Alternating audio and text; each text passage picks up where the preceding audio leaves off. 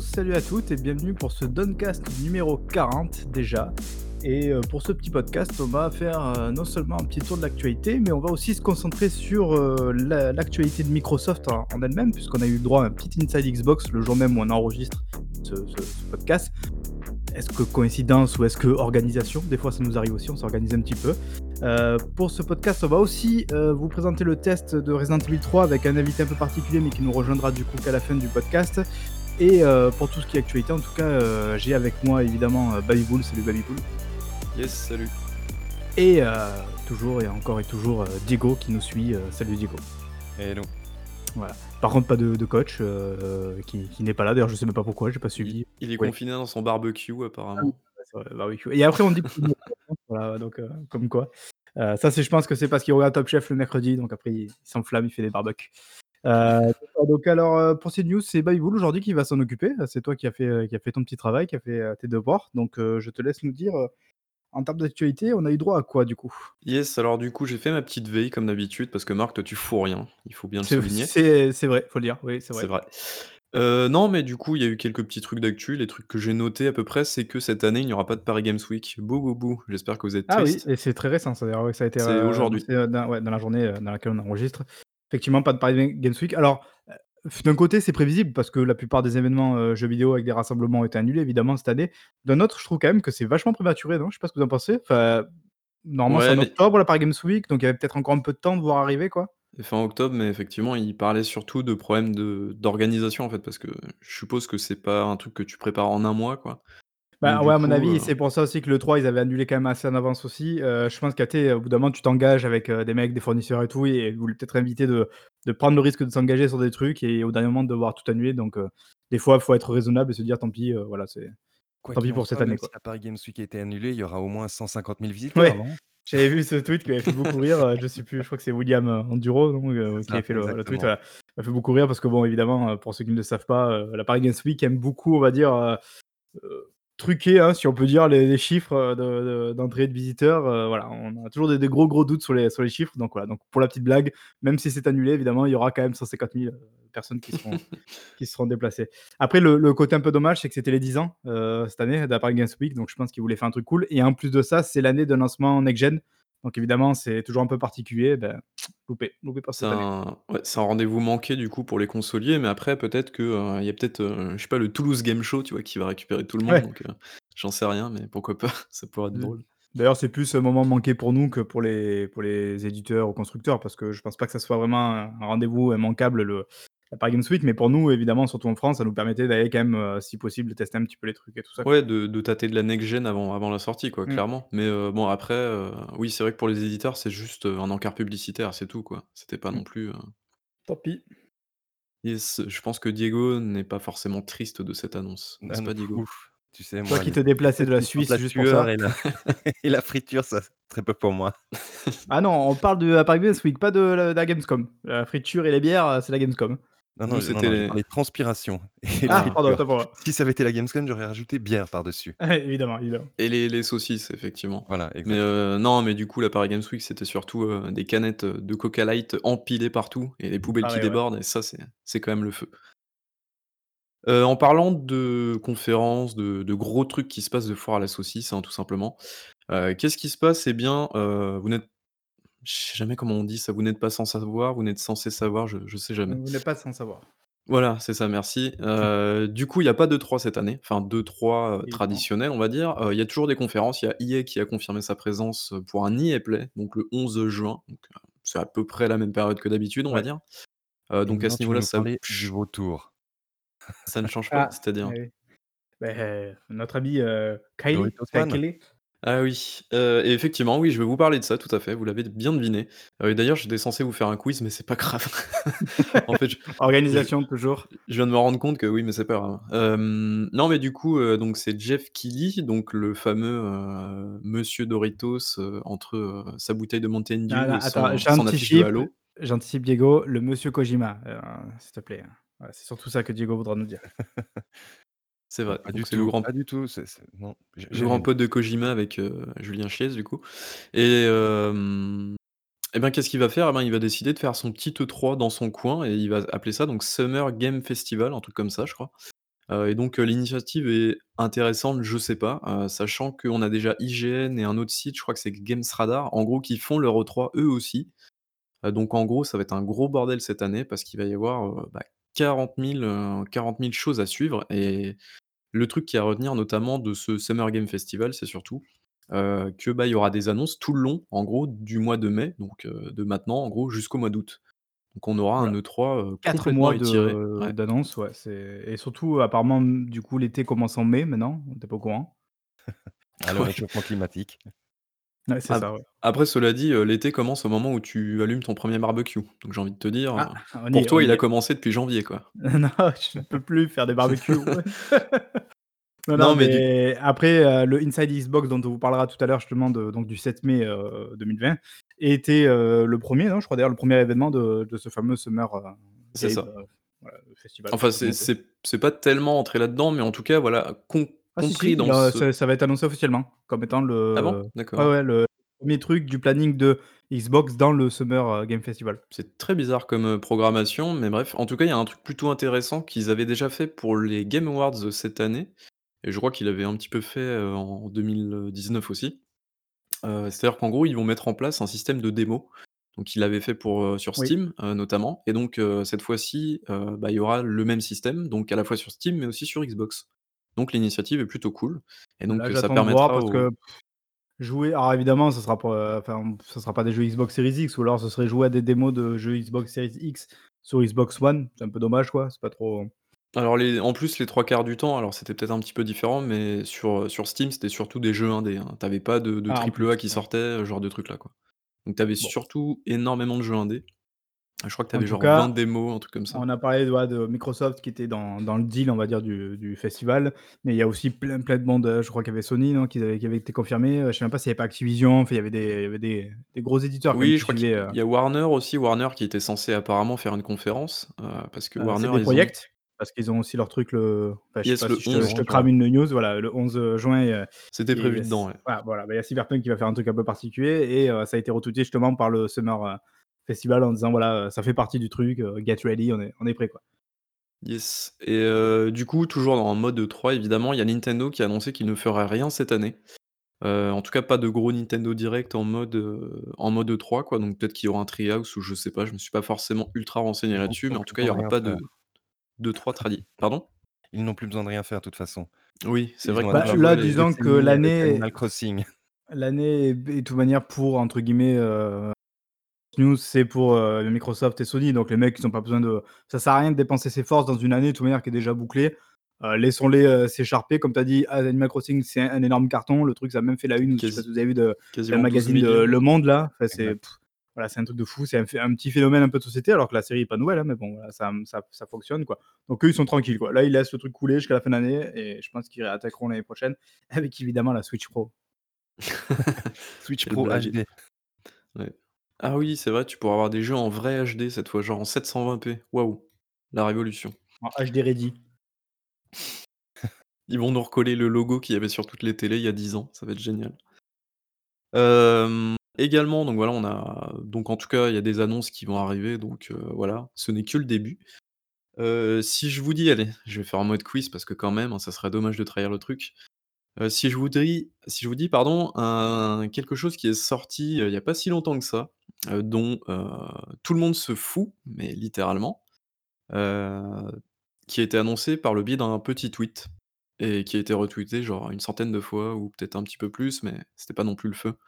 À quoi vous pensez? Voilà. On parle de quoi? Ah. D'un jeu, d'un événement, de quoi? Du D'une pensée de marque? Heu,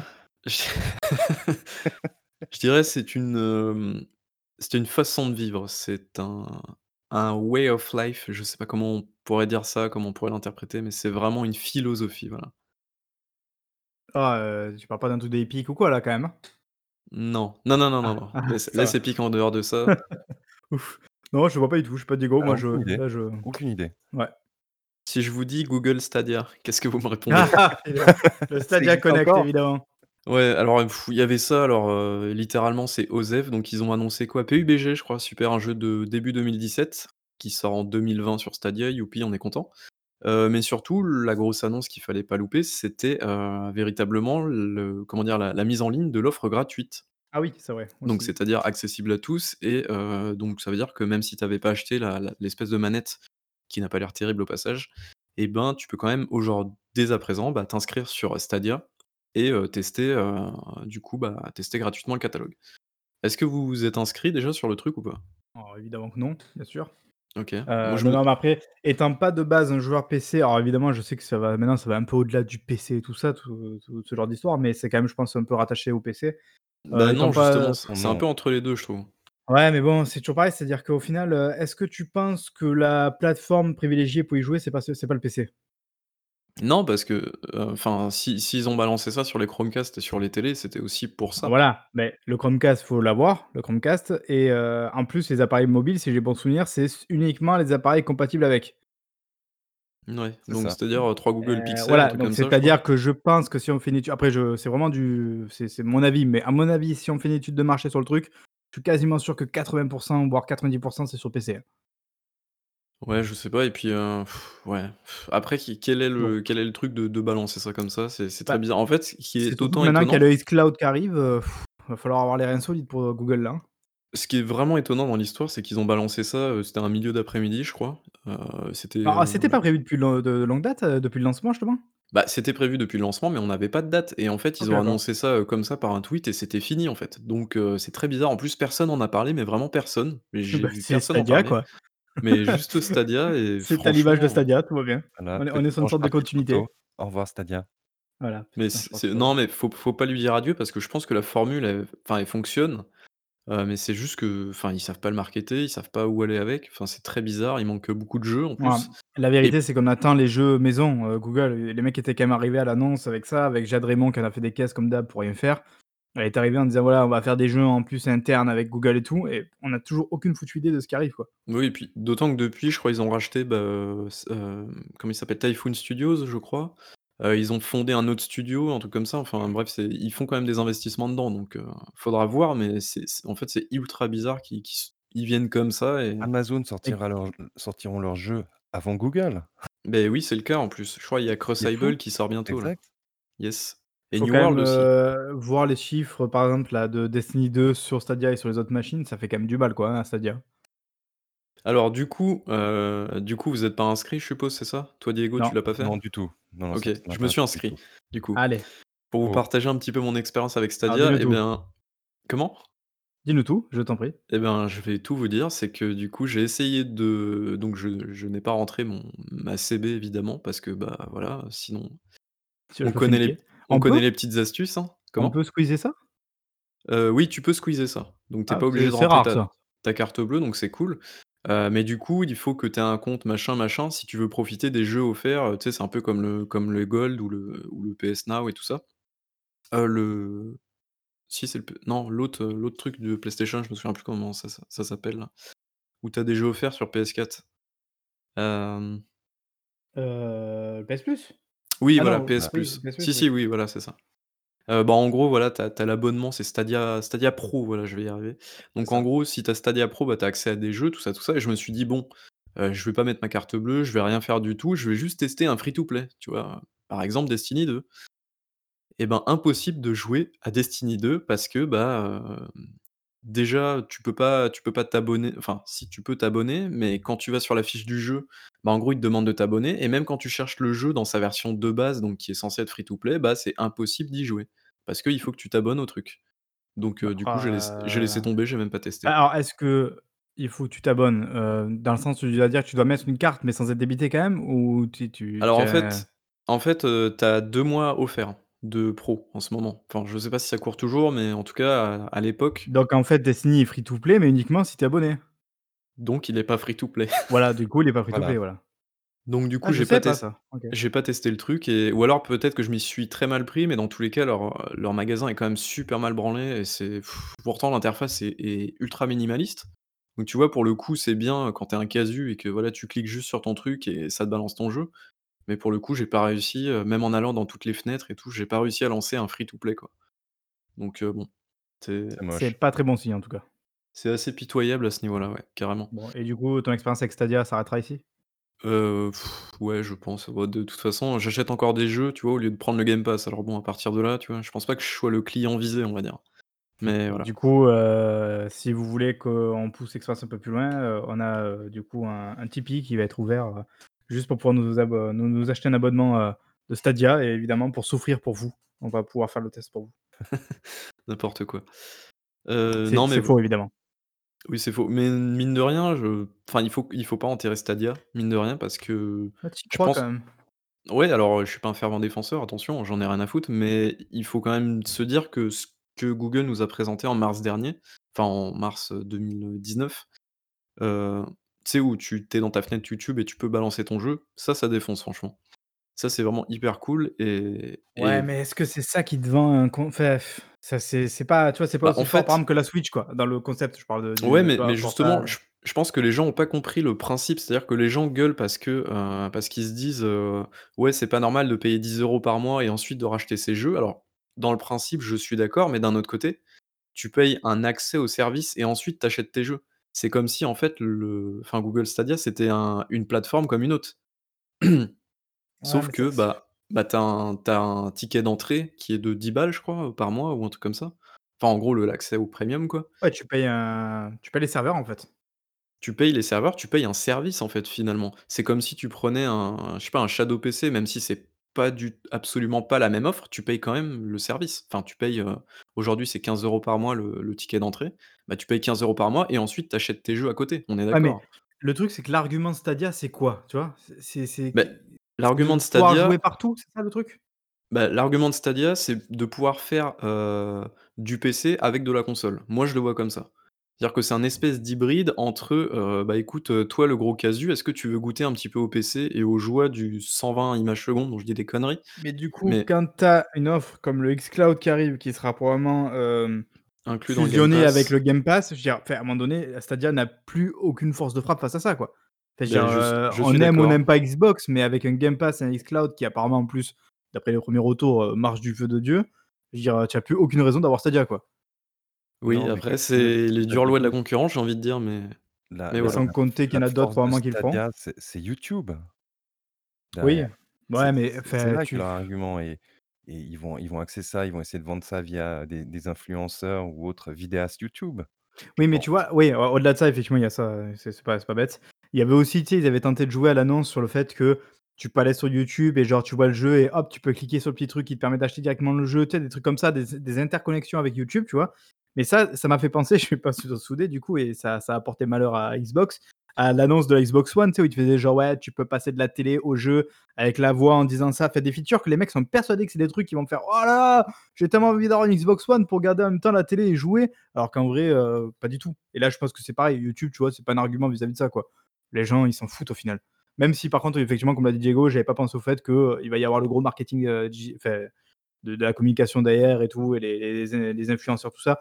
Même si je pense que s'ils avaient eu à faire le travail, ils l'auraient déjà fait. C'est-à-dire que, est-ce que tu crois qu'ils vont se réveiller au bout de 3 ans pour commencer à marketer le truc? Leur pas truc sûr. tourne pas, leur truc tourne Voilà. pas, Bah, ouais, est-ce que c'est rattrapable? C'est ça le truc. Moi, je pense qu'il va rejoindre le le cimetière des projets Et Google, ouais, je pense qui est que déjà ça va long, long, rejoindre, long. qui est déjà long, exactement. Ouais, il ça est va énorme rejoindre ce les cimetière. Ouya, les les N-Gage et les quoi? Les les Pipin, les trucs comme ça. Pipin? C'est quoi ce machin? C'est la console d'Apple. Ouais. Ah oui, ouh là, ouh là, tu tu remontes, heu, là, tu déterres les cadavres du père Lachaise, là, laisse Bah, c'est tomber, pour hein. parler à Diego, tu vois? Je veux pas le perdre, je veux qu'il reste un peu avec nous. C'est ça. Ça, c'est pas gentil. Hem, j'avais une dernière news. Alors, heu, bon, du coup, Diego, est-ce que est-ce que ta news, heu, est dedans ou pas? Pour l'instant, non, je suppose que non. Non, non, Ah mince et je pense pas que celle-là, heu, ils s bon, écoute, tu nous diras ta news après. j'espère ne pas être déçu, Ah, vraiment. T'inquiète pas, parce que je vais parler de l'Epic Game Store. Ah! Non, alors je vais je vais pas parler de l'Epic Game Store parce qu'on s'en fout, c'est pas le sujet. Puis Epic Game Store est mort aujourd'hui. Heu, non, c'est pour dire que du coup, heu, Google avait heu, pas Google, mais Epic Games avait cédé face à Google. Est-ce que vous vous souveniez, hem, il y a 18 mois, à la sortie de Fortnite sur, Android, pardon, Epic Games était arrivé en mode, «Bon écoutez, nous on veut pas de vos 30% donc on va sortir, Fortnite, hors du Play Store». Donc ce qui est une intention louable, sauf que ça a certainement mis beaucoup de personnes en danger parce que le Play Store, même si c'est un enfin, il y a pas mal de trous, Niveau sécurité, bah, ça reste quand même un une sorte de bac à sable où toutes les applications sont censées être, protégées et en tout cas, c'est ta seule source de. Sauf Bah, que, bah, du coup, parce le que c'est fait pas qu'il juste le c'est le plus gros marché, de jeux mobiles, sur mobile, non? Enfin, oui, oui, je pense sûrement, que oui, c'est il le y a marché il y a des numéro un par chances, lequel passent, ouais. Ouais et surtout que, bah, c'est sécurisé. Sauf que sur Android, bah, du coup, tu peux télécharger donc t c'est des points APK du coup. C'est des Android Package, un un truc comme ça, où en gros, bah, tu peux télécharger directement une application hors du store, hors du Play Store et du coup, heu, bah, l'installer comme ça sur ton téléphone en cochant, je crois c'est, heu, source inconnue, un truc comme ça et du coup, heu, bah, sur iOS par exemple, sur iPhone, iPad et tout, tu peux pas le faire parce que le l'environnement est totalement cloisonné et bah, du coup, Epic avait opté pour cette solution-là et donc 18 mois plus tard, ils sont revenus la queue entre les jambes en disant: «Bon, bah, écoutez Google, on n'est pas très content, on est toujours pas content, mais on va quand même, venir sur le Play Store». Donc ce qui fait que, bah, du coup, Epic Games, heu, bah, arrive officiellement sur le Play Store, donc du coup est disponible, bah, sur le store et téléchargeable par tout le monde. Mais du coup, Epic reverse, bah, du coup 30% de toutes les microtransactions, évidemment, heu, de Fortnite. Est-ce que ça veut dire surtout que, ça y est, Fortnite, ça commence peut-être un peu à à Bah, oui, il y a des chances. Il y a vraiment des chances parce que sinon ils n'auraient pas fait ça. Enfin franchement, que, ouais, quand tu en arrives à là, c'est que tu vois qu'il y a peut-être le dernier enfin le dernier rebond, hein, que ça commence à avoir des rebonds un petit peu moins, importants donc Tu tu peux pas te couper peut-être éternellement effectivement d'un marché, heu, comme celui de ou alors, ils avaient planifié quoi qu'ils arrivent d'y aller, mais ils se sont dit: «On va jouer le bluff pendant, heu, je sais pas combien de temps du coup, 1 an, 2 ans, non, peut-être un peu plus?» 18 mois voir, coup, m'ont heu, voilà, voir si jamais les mecs vont peut-être craquer et ils se sont dit: «Bon, ben, on arrive au bout de du tu vois, du timing qu'on s'était imposé, tant pis, on y va et puis voilà quoi». C'est peut-être ça aussi, hein. ouais, enfin ça ça me paraît ça me paraît plus du bullshit comme, heu, Tim Sweeney sait bien le faire. Ça, il sait vraiment très bien le faire. On l'a bien vu avec l'Epic Games Store évidemment, il fallait que j'en place une là-dessus, mais non, mais en tout cas, enfin je comprends le combat qu'il veut mener sur son 30% et tout ça, parce qu'évidemment de l'autre côté, heu, bah, il propose l'Epic Games Store où pour le coup, heu, Epic Games propose, heu, c'est du, heu, 12 voilà, ils prennent que 12% contrairement aux autres comme Steam ou GOG, qui prennent 30% donc du coup, ils sont à peu près raccords là-dessus. Mais sauf que, bah, derrière, bah, ils ont pas tenu, quoi et bah, du coup, ils sentent effectivement certainement le vent tourner et ils se sont dit: «Bon, bah, voilà, au bout d'un moment, faut y aller, quoi». Commence à voir Fortnite mourir. Donc bah, voilà, on va on va y aller, on va mettre, tous nos tous nos pions là-dessus et puis et puis voilà. je serais quand même très, très curieux de voir si Fortnite, est est effectivement en train de mourir. Je Ah, pas je trop, trop pense sûr pas quand que même. ça meurt encore. alors à peut-être mon pas avis, mourir, dans le sens où c'est pas non plus Stadia, quoi, mais bon, doucement mais sûrement, c'est en train de péricliter, ce qui est totalement normal parce que ça va faire bientôt, bah, ça fait plus de 2 ans maintenant que le truc a vraiment explosé. Donc voilà, ce qui va être intéressant, c'est de voir comment eux, ils vont amorcer le virage, heu, next gen dans le sens où en fait, heu, ils s'en foutent de la next gen, je crois. Enfin, le eux, ils vont juste évidemment faire une version qui sera jouable via les consoles next gen, quoi. Mais tu vois, je pense pas qu'ils fassent de de trucs particuliers vis-à-vis de la next gen, quoi. Et c'est assez marrant de voir qu'il y a quand même des jeux qui sont peut-être suffisamment populaires pour, s'émanciper complètement des générations, quoi. bah, ouais, on a bah, on a certainement ce cas-là, ouais, tu raison. On a Rainbow Six Siege aussi, qui a été confirmé Mmh. depuis, heu, au moins un an, comme quoi, bah, le jeu serait porté sur, nouvelle génération et donc bah, du coup, ça ch bougerait pas à ce niveau-là. Donc ouais, effectivement et certainement le à tous les coups, ils vont nous re rebalancer du Call of Duty Warzone, du coup, qui lui fonctionne apparemment très, très bien et lui, il y a des chances qu'on le retrouve aussi sur nouvelle génération, quoi. Il fonctionne très bien, mais il est malheureusement gangréné par les les tricheurs sur PC. Ah Ah oui, bah, bah, après, comme tous c'est les jeux un sur peu PC, populaires, hein. quoi. Ouais, Et puis oui, comme tous les jeux populaires et comme tous les jeux, j'ai envie de dire, les 3 quarts des jeux sur PC, hein. Mais bon, Ah! Il y a quand même des défauts sur PC, tu vois? ah mais j'ai jamais dit qu'il y avait que des qualités, Merci. attention, Voilà. hein. Mais quel bâtard. Oui. Hem, bah, je pense que j'en ai terminé, désolé Diego, il n'y a pas ta news, mais je te laisse, Alors, heu, c'est donc, l'annoncer voilà, en heu, alors grande première objection! chose, Dis-nous j tout. j'ai j'ai cru comprendre aujourd'hui, Vabioul, que tu étais très heureux parce que des des ex exclusivités, heu, EGS ne vont pas jusqu'au bout de leur période. Je pense à MechWarrior, Yes, mais c'est pas c'est pas le premier, c'est pas le premier. hein. Mais bon, c'est plutôt une bonne nouvelle. Il arrive dans le Game Pass et Ah donc c'est c'est pour ça que non, non, mais c'est c'était pas ça, ma la ah la la d'accord. news la la plus importante qu'il y ait eu dernièrement, elle concerne Cyberpunk. Est-ce que vous avez suivi? Ah oui, d'accord, très bien. Voilà, OK. Ah, j'ai Alors pas ça suivi, on parle de quoi là? ah bah, je vas-y Diego, à toi alors l'honneur. alors, heu, les les développeurs de Cyberpunk ont ont ont annoncé qu'on pourrait, hem, calibrer les les attributs de nos de nos Ah! personnages, Oui, soient féminins ou masculins ou mixer les 2 comme on le veut dans Cyberpunk et et ça, C'est quand même important. Et ça, c'est Cyberpunk, tu vois, dans le délire, quoi. Ça, Voilà, ah, c'est non, non, mais bon, moi, ça me fait penser, tu sais, à la heu heu, tout ce côté marketing quand il nous avait expliqué que les les couilles de de chevaux dans Red Dead Redemption étaient, heu, avaient été, tu vois, motion capturées pour être plus réalistes que jamais. Enfin, c'est des trucs, c'est rigolo, tu vois, comme détail, quoi, mais bon, après, heu Ça ça fait vendre encore le cul quand même, mine de rien, c'est fou, Ouais, ouais. oui. Non, mais c'était c'était Osef, hein, ça Tu vois, je suis un peu déçu, je pensais que tu parlerais de Doom et de l'OST. ah oui, mais alors mais ça, c'est c'est c'est long, hein, l'histoire. C'est Effectivement, ça complexe, ouais. c'est c'est c'est assez triste, mais Parce que du coup, c'est vous qui avez envoyé, de heu, de le le l'album truc de là. Doom ne sera pas composé par, Mick Mike. Gordon. Ouais. Il y a il y a eu des désaccords entre, entre ID et Mick Gordon, Alors c'est ça, id. Ah oui, ID, tient, oui. ID ou ID et il y a eu des désaccords, mais bon, pour ça, je laisse nos auditeurs se se se renseigner. On on va pas résumer là. Il y a il y a surtout des problèmes de de de tenue de de calendrier a priori par Mick Gordon. Mick Gordon qui aurait été froissé parce qu'ils ont mis des edits des morceaux de la BO du dernier Doom qui avaient été édités pas par lui sur Spotify et et ça ça a créé pas mal de tensions et Ouais, alors enfin, ouais, après, c'est toujours pareil. ensemble. moi, j'ai lu le gros tweet que le mec, heu, le le alors c'est quoi? C'est le c'est, le patron de du hem, studio ce thread? Marty Stanton, un truc comme ça, non? Je me souviens plus comment il s'appelle, mais ouais, c'est un mec qu'on retrouve souvent sur, pendant les conférences C'est avec, un voilà, c'est un ponte du studio, quoi, donc yes. vient, qui fait son trade, qui a réagi à ça parce que ça faisait un peu un bad buzz et tout ça. Donc moi, j'ai surtout lu ça. Donc le problème, c'est que quand tu lis un truc comme ça, qui est très intéressant, qui est très long d'ailleurs, c'est que tu as qu'une seule version un peu de l'histoire, tu vois? C'est-à-dire que c'est difficile de croire forcément sur parole ce que dit le mec, même si si ça s'avère exact, ce qu'il dit, la faute me paraît être quand même plus du côté de Mick Gordon que de du studio. Parce que si effectivement le studio s'est mis à devoir attendre des mois et des mois et repousser toujours la deadline pour que le mec veuille bien livrer son travail, parce que selon eux, c'est ça le problème, c'est qu'il a, il a pas livré à temps le travail qu'il était censé fournir. Bah, effectivement, euh, eux, ils se sont engagés auprès des joueurs. D'ailleurs, ils ont dit que même au niveau juridique, il pourrait y avoir des problèmes vis-à-vis de ça, parce que si jamais ils livrent pas à temps le, le produit, les, les joueurs peuvent se retourner en disant Ah ben, vous n'avez pas livré euh, le produit conforme tel qu'il était, donc j'ai le droit d'être remboursé. Ça, Ouais, ça, on, c'est l'oublie. ouais, c'est ce dont il parlait en plus dans dans le billet, c'était très intéressant. Il disait justement, bah, il y a des lois, par exemple, je pense notamment ça doit être en Europe. Tu as des lois où en gros, Ouais, bah, quand ouais. quand quand tu fais ça, en gros, bah, heu, bah, ouais, ça veut dire que les consommateurs peuvent se retourner contre toi et tu as pas envie qu'il y ait une armada de genre une class action qui te qui tombe sur la gueule, quoi. Ouais. Parce que tu as Parce pas que- livré un truc de précommande. Oui, parce que là, voilà, on parle vraiment, c'est un truc de précommande en fait. On pouvait avoir accès du coup à l'OST entière euh, si jamais on précommandait, ou je sais plus si c'est pour des éditions collector, non, je sais plus, c'est seulement la précommande? Je crois Oh, pas pff, que peut-être, ouais. les éditions Bon, de collector, il me semble qu'elle est un dans peu tous les spéciale. cas dans tous les cas, il faut jamais précommander, jamais acheter de collector, Oui, voilà. bon Vous l'aurez évidemment, vous l'aurez ça, voilà. Donc ça posait problème au mec, donc le Merci. gars évidemment, il va pas attendre, heu, 10 000 ans que l'autre, il veuille bien enfin livrer ses trucs, donc il a chargé un autre type, heu, de commencer à travailler à ma Alors c'est masteriser, qu'on dit, non? le Les je crois que c'est le lead, Le lead audio ouais, c'est ça. Donc c'est pas non plus ils ont pas pris genre, le le ils ont pas pris le cafés, le vendeur de voilà, le vendeur de kebab à côté, évidemment, quoi.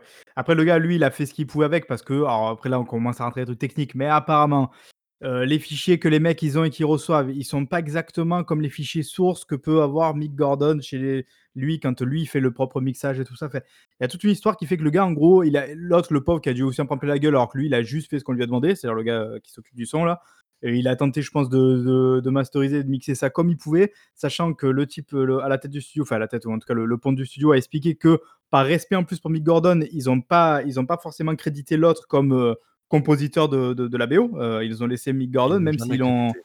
ouais, même si apparemment ils l'ont quand même crédité ici à droite à gauche pour qu'on puisse au moins faire la différence entre qui a bossé sur quoi, heu, comme, heu, comme, Ils l'ont mis parole. comme Mais éditeur de mémoire. voilà, après c'est toujours pareil, c'est que, là, il faut le croire sur parole. C'est-à-dire que peut-être que ça s'est pas exactement passé comme ça, peut-être qu'ils donnent que leur, leur version de l'histoire, mais si ça s'est passé comme ça, je vois pas là, on peut pas trop leur reprocher quoi que ce soit, quoi. À un moment donné, Après, il faut bien heu, travailler, quoi. vu vu la longueur du billet et vu tous les détails qu'il donne, il y a de fortes chances quand même que ça soit Ouais. vrai. Parce que si Mick Gordon, il arrive derrière et qu'il démontre tout, enfin, c'est pas possible autrement. Je pense pas que le mec, il en plus, il il a fait ça sur un Reddit, tu vois? C'est pas comme s'il avait balancé ça sur, heu, genre un communiqué très ça officiel et paraît très trop quoi. dense, pour être juste, heu, une histoire un peu inventée pour, endormir le truc. Ça me paraît un peu trop un peu trop détaillé, trop dense pour ça, quoi. Après bon, c'est ça. oh, il y a après ce qu'on retient du coup, c'est qu'ils le travailleront plus ensemble. Le le style d'écrit était pas vindicatif, j'ai à mon Oui, en sens plus, oui.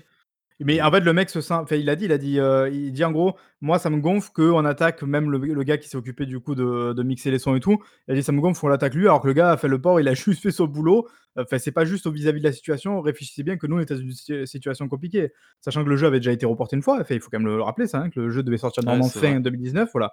Donc l'autre avait quand même du temps de faire son boulot. après, évidemment, on ne sait pas, on connaît pas la vie personnelle du garçon. Peut-être que le mec en ce moment il a des problèmes qui font qu'il peut pas faire ses trucs ou quoi. Il sniffe de la coke tout le temps. Ouais, mais peut-être que le gars aussi tellement exigeant. Je pense que ça peut arriver que le mec, euh, tu vois, il veut tellement bien faire son truc que bah, il met beaucoup plus de temps que, que prévu. C'est possible aussi.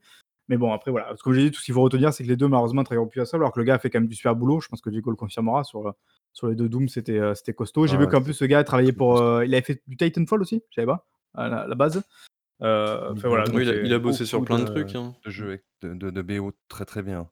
donc bon, il a bossé sur Wolfenstein, sur Prey, il me semble. Quoique, non, Prey, je crois que Instinct. Comment? Sur Killer Instinct également. Ah oui, en plus, ouais, il déchire la BO ah, oui, C'est vrai.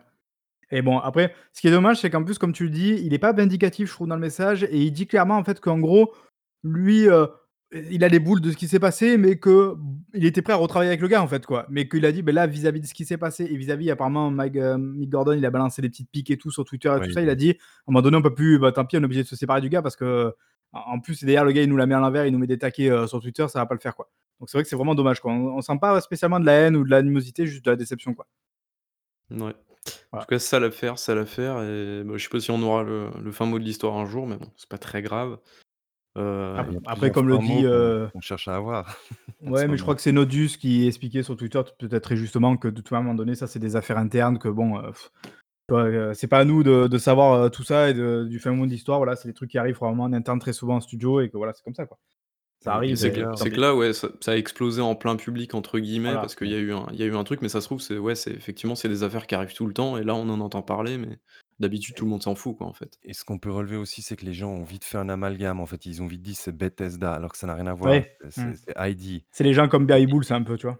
Ils voient le démon partout. C'est passablement différent de de Bethesda. Moi, j'aime bien Bethesda, hein. Enfin, j'aime bien les jeux qui développent non, mais j'aime bien les jeux qu'ils ne développent pas surtout, Voilà. J'aime bien Bethesda, enfin, sauf, Elder Scrolls, sauf Fallout, sauf tous les gros jeux Bethesda. mais tout à fait, mais c'est ça en plus, hein. Tous leurs autres jeux sont formidables, les Arkham, les, euh c'est vrai que Bethesda a quand même une image un peu d'une société un peu pas machiavélique, mais un peu, euh, voilà, un peu démoniaque, on va dire, alors que bon, euh, Des grands méchants capitalistes. c'est pas vrai, voilà, je sais pas, mais bon. C'est vrai que voilà, c'est comme tu dis, Diego, il y a une sorte d'amalgame un peu voilà. Je pense que tout ce qu'on peut retenir, c'est que les métalleux, c'est quand même pas des mecs fiables, quoi. Voilà, je pense que c'est. oh, amis métalleux, ne l'écoutez pas. Voilà, je vais avoir des problèmes. Non, non. Voilà. Donc euh, sur ta fournée de news, là, t'es bon? T'as fait ton tour? Euh, ouais, je pense qu'on est pas mal. On va pouvoir attaquer le, gros du morceau. Et puis, la grosse, grosse news, à savoir le Inside Xbox du 7 mai 2020. Ça y est, il est le Inside qu'on attendait tous. Enfin, Inside Xbox, ça faisait, ça, encore, ça faisait longtemps, pas tant que ça d'ailleurs, mais bon, bref. non, le dernier date d'il y a un mois et demi, je crois. C'était chiant comme la mort, souviens-toi. Bah, comme tous les Inside Xbox, j'ai envie de te dire. Non. Ouais. On commence, on commence. Attends, je vais me calmer déjà. Sauf que là, pour le coup, c'était pas trop chiant. Enfin, pas trop chiant. Au moins, il n'y avait pas de blabla et ça enchaînait les trailers, donc c'était plutôt zen, cool. Zen, ok. Non, alors, ils ont annoncé ça il y a une semaine. C'est bon. Voilà.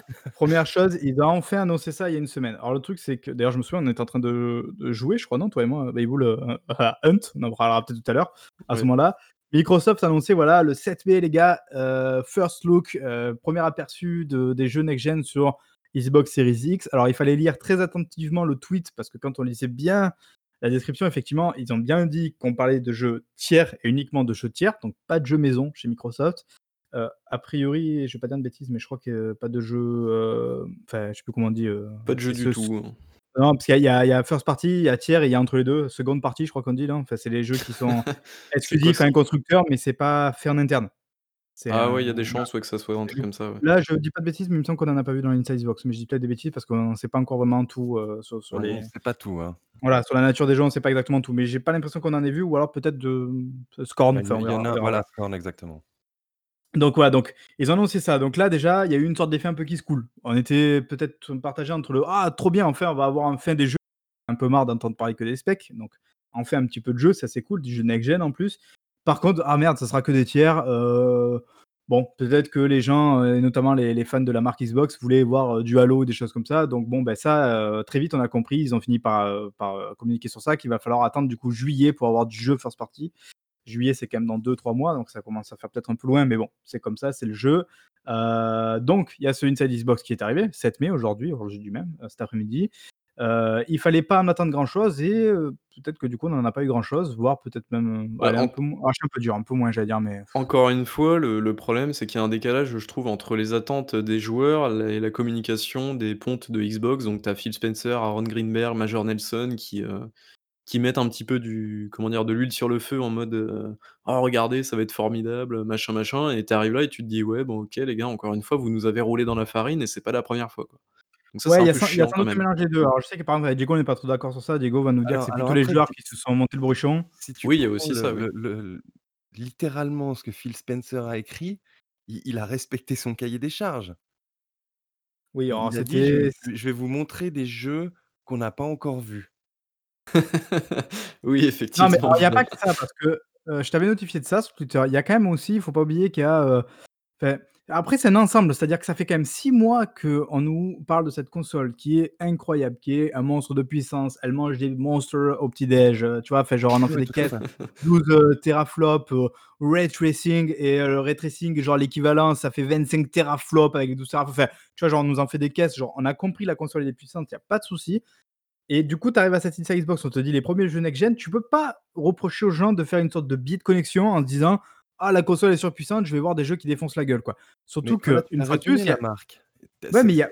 Spencer, il y a une semaine, il expliquait quand même que la la nouvelle génération et donc, heu, évidemment, heu, supputer sa Xbox Series X, la la la révolution, se on n'a pas on pas vu une révolution pareille depuis le passage de la 2D à la 3D. Enfin, à un moment donné, tu vois, ça ça a des conséquences aussi tes déclarations. On peut pas, dire tout et n'importe quoi.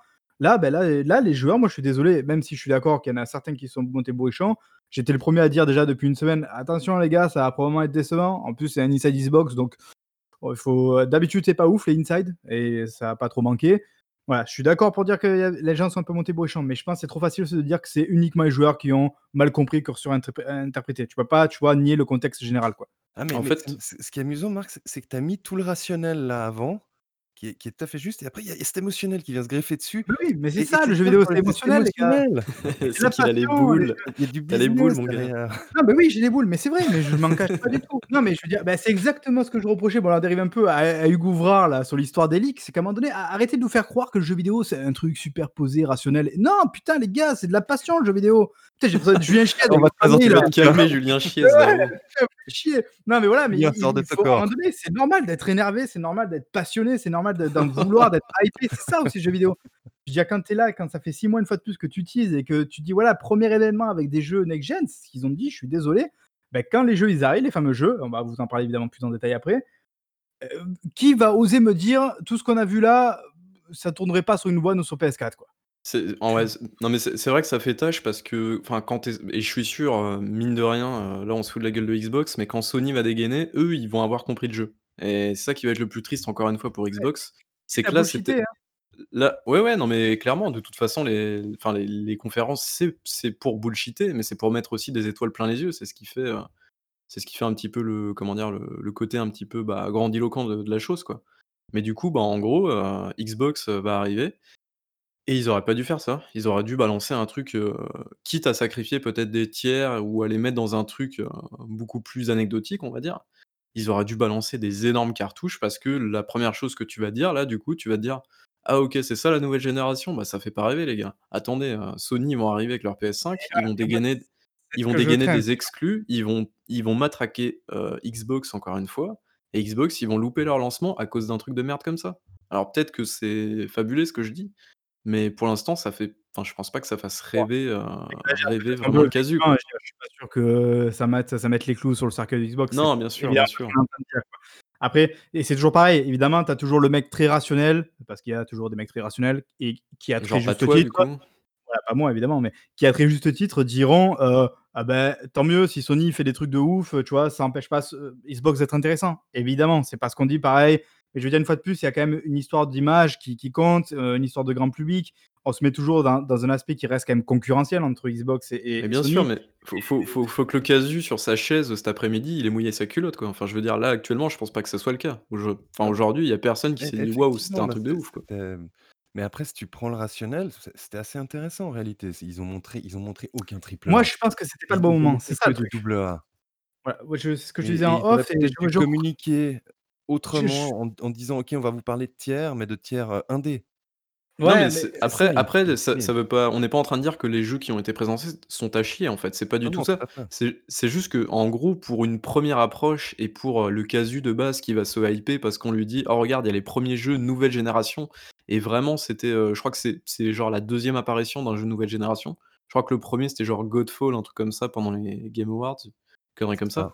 Enfin bref et du coup là, c'est la deuxième enfin, on va dire première vraie, vraie grosse, fête à la saucisse pour la nouvelle génération et on te balance pas des grosses cartouches, ça doit faire bizarre quand même. Enfin mine de En rien, fait, tu dois te dire, moi, c'est ce que je disais en off, Diego, je critique pas le contenu en soi, même si, au vu du contexte, ça fait que c'est un peu décevant. C'est c'est pas tant le cont c'est c'est moi, c'est une Non, question de timing. C'est-à-dire que ce qu'ils ont montré comme jeu, pourquoi pas? Mais je veux dire, en plus, là, on en a parlé tout à l'heure, on a annoncé le fameux Summer Festival, machin truc. Les gars, ils ont 4 mois pour communiquer. Des jeux tiers, tu peux très bien les montrer après, c'est pas très grave pour dire: «Voilà, j'ai du jeu encore en plus qui arrive sur Xbox, ça fera toujours des jeux en plus». J'ai envie de te dire même, tu as 4 mois pour communiquer, pourquoi tu fais pas une semaine où tu en montres un par jour? C'est tout ou con, tu vois? Et tu dis chaque heu jour, il y a un jeu qui est en lumière et qui, à telle heure, en, heu, Xbox dévoile un jeu, tu vois? Et ben là, ça aurait du sens parce que le timing fait que ça a du sens. Là, comme dit, heu, Bayboul, le problème selon moi, c'est que tu attaques ta vague next gen par ça et là, attaques alors évidemment, là, certains diront: «Bah, du coup, tu peux être que rassuré quand tu verras le reste parce que ça sera forcément mieux». Mais heu, bah, le problème, c'est que derrière, vu que tu vas pas communiquer d'ici, heu, juillet, bon, d'ici juin pour être exact, parce qu'ils ont annoncé que, voilà, en juin, ils allaient faire aussi un truc, même si, a priori, on n'aura pas de first party. Ça, ils ont bien dit, c'était en juillet, les first party, voilà. Donc c'est-à-dire que jusqu'à juillet, si Sony a la très bonne idée de répliquer dans 2 semaines en montrant sa console et en montrant du first party de ouf qui tâche et qui est trop beau et magnifique, bah, Microsoft, ils ont les les poings liés jusqu'à juillet pour pas ils ne peuvent pas répondre. Alors que si jamais ils avaient balancé eux-mêmes les premières grosses salves avec du gros Halo, du gros Forza, du gros du gros Fable, là, je veux dire, quoi qu'il arrive, ça aurait mis Sony dans une position de réponse, en fait. Et du coup, c'est-à-dire même si Sony et probablement que ça sera le cas, ils vont montrer des trucs magnifiques, bah, ils seront toujours dans la réponse. Tu vois ce que je veux dire, Diego? Donc si tu mets dans dans une mécanique de faiblesse, le mec, quoi. ils sont en train de changer le paradigme. Je te rappelle que ça a toujours été Xbox qui a fait sa conférence en premier, qui a balancé ses cartouches et et Sony qui répondait. Donc là, peut-être qu'ils vont changer de Ouais, paradigme. Après, c'était dans un contexte 3, donc c'était c'est un contexte très très tenu dans une même journée, c'est un peu différent, quoi. Là, il y a plus de latitude. paradigme, là, ils occupent un peu la place. OK, c'était c'ét c'était pas un truc qui va faire mouiller le slip des casus, on est d'accord. Pour pour des joueurs un peu moins casus, c'était quand même assez intéressant, ah oui, carrément. Non mais carrément, hein, il y a il y a On des les lignes, tout ce qui tout ce qui arrive dans le dans dans le Game Pass, c'est Ça oui, oui, oui, sûr. Non, mais c'est sûr, c'est sûr. Parce que voilà, donc là, on s'est pas trop intéressé au au contenu, mais heu, on a eu droit à quoi? Une dizaine de jeux à peu près, je crois, à la louche, si je dis pas de ouais, bêtises. bon, on on va les faire maintenant, je pense, hein. faire. Voilà. C'est alors, est est-ce que comment vous voulez enfin, je vous demande, heu, quel jeu a a pas alors je t'ai peut-être coupé, Diego, tu veux dire autre chose? Dans dans l'ordre dans lequel ils sont apparus peut-être? Comme ça Ah? les ah, bah, alors il faut savoir, parce que tout à l'heure je vous disais ça, vous m'avez dit: «Ah non, on va faire comme tu as dit, on va on va on va mettre nos préférences». je je Est-ce que vous voulez c'est dans Non l'ordre. mais vous l'avez la liste ou pas là de dans d'a l'ordre, je l'ai pas, d'apparition? c'est pour ça que je dis ça, ça me ça me dérange un peu, en fait. Voilà, Moi, en tout ce que je peux vous dire, c'est qu'en 1er, on a eu Bright Memory Infinite. Ouais, Yes. qui est qui est un jeu un jeu chinois. Si j'ai bien suivi le délire, à la base, c'était un jeu qui était développé par un mec, mais qui a été récupéré, rebooté et ils en ont fait un truc un peu plus gros. Heu, la surprise, c'est que le jeu est quand même super joli. Je pense qu'on est d'accord sur ça. C'est Yes, peut-être le le truc qui était le plus next gen dans le délire, heu, de ce qu'on a vu. C'est dire. vraiment ça a des supers effets. Ils vont utiliser le ray tracing à fond, heu, notamment sur la Xbox Series X évidemment, mais aussi sur PC. Voilà, donc le truc a de la gueule. C'est une sorte de FPS un peu punchy où, heu, tu fais aussi un peu de parcours, tu peux attaquer au corps à corps. Il y a un côté un peu délire, Jap, samouraï. Bon, même si c'est chinois évidemment, ne faisons pas d'amalgame, mais voilà. là, attention, attention. de de Sekiro mélangé à du, ah merde, comment il s'appelle ce jeu là, sur PC là? Shadow Warrior. ouais, Shadow Shadow Warrior, voilà.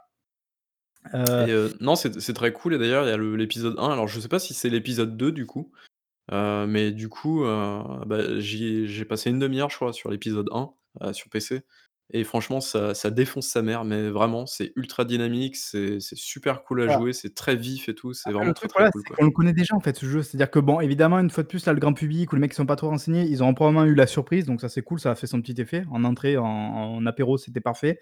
Heu, mais pour ceux qui sont pas plus renseignés, d'ailleurs moi je me souviens, je vous l'avais envoyé dans le groupe, heu, on a un groupe, heu, d'Ungrad où je l'avais envoyé. Enfin on l'a déjà vu en fait, du gameplay de ce jeu-là et déjà à l'époque à l'époque moi je me disais: «Ah putain mais ça a de la gueule et tout, ça a une bonne gueule» donc c'est c'est cool. C'est cool de pouvoir se dire qu'on va y jouer sur Xbox Series X, il y a pas de souci. Le jeu sort aussi d'ailleurs sur Xbox One et sur PS4, même si évidemment je pense qu'on n'aura pas les mêmes, le même rendu. Il sortira sur PC où ça sera probablement une, un bon gros jeu de brut, sans surprise quoi. Mais voilà, donc ça a commencé sur ça. Ça, vous validez du coup comme jeu? Ça, ça a l'air cool? Oui, oui. Ok, bon, bah, ça, c'est bon, c'est validé. Après, on a embrayé sur euh, du vroom vroom. On a embrayé sur. Oh là là, quelle magnifique transition. Ah oui, heu, c'est tout un métier ça, tu le sais. Heu, c'est du Codemaster qui qui teasait ça depuis le début de la semaine d'ailleurs, je crois, à savoir donc l'annonce de Dirt 5. Oh là là, Codemaster en jeu de voiture, c'est étonnant. voilà. Moi, ce qui m'a un petit peu plus surpris, tu vois, c'est que j'ai trouvé pas ça très, très joli du tout. Même, j'irai pas jusqu'à dire moche, mais quand une fois de plus, voilà, on te promet de la next heu, je m'attendais à autre chose pour un jeu de bagnole next gen, surtout quand on a des maîtres étalons et particulièrement sur Xbox avec les Forza Horizon, Forza Motorsport qui déchirent la gueule. Heu, je trouve que ça rendait pas ouf, ouf, même si on a appris, heu, derrière ça que le jeu donc tournait en 60 FPS 4K et qu'il y avait possibilité de le faire tourner en 120 FPS si on voulait. On n'a aucune idée de la résolution, mais évidemment, ce sera pas du 4K, heu, sans doute du 1080p d'ailleurs. Du coup, voilà, donc possibilité de jouer aussi en 120 FPS sur console. Qu'est-ce que tu as à répondre à ça, Bayoul? Heu, j'ai envie de répondre qu'ils ont certainement rendu le jeu moche pour laisser la place à au jeu Fast and Furious. Je pense que c'est Ah ça. évidemment, c'est là, tu auras beau le rendre le plus moche possible, ça va avoir du mal, hein. Heu, sachant que le jeu arrive en octobre 2020, donc c'est vraiment un jeu qui arrive, heu, là maintenant, qui est dans dans pas pas très longtemps.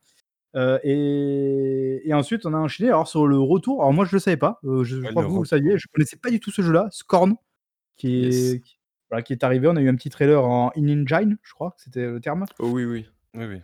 Voilà donc heu, qui était très joli du coup, même si moi je me méfie toujours du in-engine, même si évidemment c'est fait avec le voilà, le moteur du jeu, tout ça et tout. C'est toujours mis dans de très, très bonnes conditions qui rendent ça évidemment mieux que du in-game quoi. Voilà, mais c'est très joli et c'est surtout évidemment ce qui frappe à l'œil, heu, la DA du jeu qui est, heu, alors c'était c'est inspiré par, je retiens jamais, c'est, Giger. heu C'est pardon? Giger, c'est un artiste suisse, Ah Giger. OK, ouais. Heu, je sais pas qui est cet homme-là, apparemment, heu, c'est c'est exactement ça comme style, donc Il a heu, des goûts particuliers le ouais. monsieur en tout cas. Comment on pourrait décrire ce style-là? Vais peut-être alors le ça nom du style, ça s'appelle du biomécanique. C'est c'est la mmh, même chose que dans Aliens voilà, et le ouais, ça style que ressemble beaucoup à Giger Alien, a ouais. a a développé, heu, s'appelle du biomécanique. Donc donc c'était un peu dégueu, un peu cracra, mais un peu stylé, donc heu, ouais, pourquoi Ça a pas, l'air très, sachant très que intriguant en tout le cas. Ouais, projet date d'un Kickstarter, c'était quoi? Je sais même plus si tu m'avais donné le la date au final, non, je crois pas. Non, 2014-2015 dans ces eaux-là, exa exactement. Voilà, c'était un jeu, rou ne non, heu, serbe, un jeu Serbe, serbe. Serbe. développé par des Serbes. ouais, ouais, je suis désolé, Oh le mec, tu tu vas te faire taper par les asiatiques, les les Ah, serbes et c'est tout très ça. dur, il y a trop de nationalités dans ce monde-là. Voilà, donc c'était un Kickstarter serbe, heu, ça avait totalement disparu des trucs. D'ailleurs, j'ai cru voir que certains disaient, qu'on pensait même que c'était annulé, heu, carrément comme jeu et donc il revient un petit peu à la surface dans le giron de Microsoft parce que c'est une exclusivité, en tout cas sur console Microsoft. C'est ce qu'ont dit les développeurs qui sont évidemment très contents de travailler avec Microsoft, hein, ça fait partie du partenariat et de du blabla habituel. Parce qu'évidemment, grâce à Microsoft, ils vont, heu, pouvoir, heu, gérer tout ce qui est partie technique. La Xbox Series X est une console incroyable qui permet de faire des choses incroyables et notamment avec le tracing et tout ça. Donc voilà, non après on dit pas que c'est pas vrai évidemment parce que c'est probablement vrai, mais je veux dire voilà, ça fait partie évidemment du discours et donc surtout, beh, c'est pour ça qu'ils ont choisi exclusivement la Xbox Series X pour pouvoir, heu, sortir le jeu, même si le jeu sortira aussi sur, heu, sur PC et sur Steam notamment. Donc vous, êtes chaud, chaud bouillant? Ça a l'air cool? Ah oui, oui, oui, oui. Faut quand même attendre ouais, gameplay? cause de la DA. Du du gameplay, il y en a eu, hein. Bon, c'est du gameplay qui date d'il y a 5 ans, mais Ah, du coup, heu donc c'est pas dit que ce soit pareil du coup, mais c'est quoi? C'est je crois que c'est j'ai cru lire que c'était un truc un peu puzzle game presque? Enfin, il y avait des énigmes à résoudre tout ça? game. Ah OK voilà, donc bah, en à en voir. gros en en gros, je pense que ça devrait je sais pas si vous connaissez Agony, du coup, l'espèce de jeu de merde qui est sorti, heu, il y a 2 Ouais, ans qui a maintenant, été, heu, marketé par nos insiders. Voilà, par nos Préféré. insiders préférés, nos nos influenceurs de génie, en France. Heu, Pardon, non, Nos modèles. comment? Nos modèles. Oui. Non, mais du coup, ça devrait se rapprocher un petit peu de ce jeu-là, peut-être sans la partie un peu cache-cache et un peu con, heu, d'Agony et certainement que, heu, je crois qu'il y a des guns aussi dans Scorn, donc heu, voilà. Mais en tout Ouais, cas, tout est c'est tout est très organique et tout est dégueulasse et Ouais. Et l'ambiance a l'air, surtout, heu, c'est un assez jeu malsaine, quoi. Xbox Game Pass, donc c'est-à-dire qu'on pourra y jouer day one Exact. sur le Game Pass, donc ça c'est toujours une très, très bonne nouvelle, hein, c'est-à-dire qu'on prend pas de risque. Voilà, si ça vous a intrigué, quoi qu'il arrive, si vous êtes détenteur du Game Pass, vous pourrez jouer day one sans prendre de risque, heu et je crois qu'on va littéralement demander à Xbox de nous sponsoriser en fait, hein, heu, à chaque podcast Bah, on je parle crois de bien, hein. du Game Pass, à un moment donné, il va falloir qu'ils raquent un peu parce que là ça va plus, hein. Ça plus Leclerc la Heu, dernière fois, heu, c'est bon, quoi. ah non mais on en a pas dit du bien, donc je Ah pense pas oui. qu'ils acceptent de nous Non, merde. sponsoriser. Et d'ailleurs c'est pas la dernière fois, ça sera en fin de podcast, Oui, merde, ah le. Voilà, spoil, merde. Bah, voilà, Voilà et voilà ce que ça fait d'enregistrer des parties de podcast en même temps, enfin bref. C'est n'importe quoi. on a enchaîné sur Chorus. Alors lui, je l'avais oublié, à vrai dire, avant de revoir le le récap du Parce que c'est il est pas nouveau ce jeu? Oui, il est nouveau, il est Ouais, nouveau, c'est la première là, hein? Bah, tu tu Ouais. vois, je pensais que c'était genre Everspace 2 parce que le jeu a vraiment la même gueule, c'est incroyable. Everspace c'est 2 est plus joli plus fluide. Je sais plus. Ouais, ça a commencé, on est dans l'espace, il y a des vaisseaux, heu Il y a une relation assez chelou entre le vaisseau et la et la personne là, ça a l'air très, très bizarre. Heu, non, ouais, ça m'a fait penser à Control un peu, la DA. Je sais pas Ah oui, côté effectivement, ouais. rouge, le côté un peu cube, monolithe comme ça. Voilà. Le problème, c'est que du coup, on sait pas grand chose si ce n'est qu'apparemment c'est un jeu de tir, heu, d'aventure et de combat spatial, voilà, qui sortira en 2021. Vous pourrez explorer, aussi bien de nombreux univers que des temples anciens pour accomplir la quête de rédemption des pro protagonistes, voilà. Donc, ça veut tout dire et rien dire, on verra bien, heu, dans du gameplay ce que ça Ah peut toi tu toi tu donner. te fais même plus chier, toi tu lis carrément les news, hein. Incroyable, Évidemment, ce mais mec ne attends, fout voilà. plus rien. Les jeux, ils le disent tellement bien, pourquoi est-ce que je changerais ça? Non, on a quand même un peu de gameplay, voilà, hein. On a du gameplay notamment en vaisseau qui est assez assez rigolo, assez sympa. Ouais, je te Je dis, pas si ça, vous a. Ouais, ça vous êtes a l'air mieux. Ouais. Heu, ouais, pourquoi pas? Bah, le côté un peu scénario, heu, l'espèce de relation sensuelle entre le vaisseau et la meuf, pourquoi pas? Mais bon, je sais pas, ça a l'air assez bizarre, Je sais pas. Donc là, Mais on peut se rendre compte qu'on a quand même déjà 4 jeux qui sont alors j'allais dire annoncés, annoncés, dévoilés ou parce que voilà, Bright Memory c'était déjà connu. Alors il y a Dirt 5 qui nous Bah, a un peu Dirt déçus peut-être aussi, hein. graphiquement. Ouais, non, il était pas connu, il était pas annoncé. Il était Oui, teasé. non, mais c'est Dirt quoi, je veux dire, heu, on est au non, 5e, ça c'est doit être le ah, ça peut être 7e le jeu de la 5e opus. licence. Non mais voilà, donc c'est quand même voilà, on a quand même un enchaînement de 4 jeux qui allez, pourquoi pas, hein, c'est pas du du ouf de Gueudin qui retourne la tête, mais c'est correct, hein, jusqu'ici. Scorn, c'est un Kickstarter qui est qui est crevé depuis 5 ans. Ouais, non, mais qui voilà, le retour fera plaisir à à certaines personnes parce que ce ce fameux style-là, heu, ce design un peu et tout, apparemment il y a des gens, ils adorent ça de de Ah mais je fou je vous furieux confirme donc que ça fait plaisir à beaucoup de gens, en tout cas sur la page Ouais. Kickstarter qui était morte depuis un moment, là il y a Oui, des j'imagine. commentaires de nouveau. Et d'ailleurs, heu, comment ça se passait pour eux là? Ils seront ceux qui ont participé, heu, Bah, il a été validé le Kickstarter? Oui, oui, le Kickstarter a été validé, les les gens commençaient à avoir peur que ce soit un un. OK. Ah ouais, ouais, bah, oui, y si a au bout de il 5 y a ans tu as il y pas avait il y avait de plus de news depuis un moment. c'est sûr. Genre comme, heu, Star Citizen, non, c'est ça? Ou comme Deep Down surtout. Heu, le jeu alors la conférence enfin la conférence, pardon, le Inside Xbox a enchaîné sur un truc un peu plus curieux, enfin curieux dans le j'a j'a j'arrive pas trop en fait à cerner le jeu, même si c'est une suite. On parle évidemment de Vampire, The Masquerade Bloodlines 2. Yes, le trailer était vraiment cool et assez ouais, flippant, mais je je sais je ouais, j'étais pas en fait au début ça m'a fait penser à du Compulsion Game, je crois que c'est ça, non? C'est les mecs qui ont fait, heu, Ah oui, Happy Few. Happy Few, ouais, ce côté un peu je trouvais que ça faisait un peu Happy Few là, le le début, j'ai OK. Puis après je me suis dit: «Mais attends, alors Dying Light 2 du coup?» parce qu'après il y a le côté où tu vois la 1re personne tout ça Ah ouais, mais et toi tu as puis tu as vraiment aucune culture de jeux vidéo en fait quoi, Ah c'est non, que tu es un escroc toi, incroyable. pas du tout et à tel point que quand j'ai vu Vampire, je me dis: «Ah beh tiens, c'est pas le jeu de De Don't comment il Nod. s'appelle? Ouais de Oh le Dontnod», j'ai dit oh ah non, j'étais totalement Oh là, je je. Mais par contre voilà, je sais pas si vous avez perçu du trailer, il est quand même assez curieux, on sait pas trop où on va mettre les pieds en fait. Enfin c'est un peu curieux comme, bah si en fait, du c'est encore une fois, tu es tu es un escroc, mais heu, ce jeu-là, il a été repoussé d'1 an et il y a eu du gameplay, heu, lors de OK, l'E3 d'accord. 2019, heu, il y a eu, des vingtaines de minutes de gameplay et en fait, s'ils l'ont repoussé d'1 an, c'est que le jeu, avait pas l'air très bon, notamment au niveau du système de combat, des déplacements qui étaient ultra chelous et le système de com combat qui était dégueulasse, mais C'est vraiment pas du c'est tout du world premiere alors?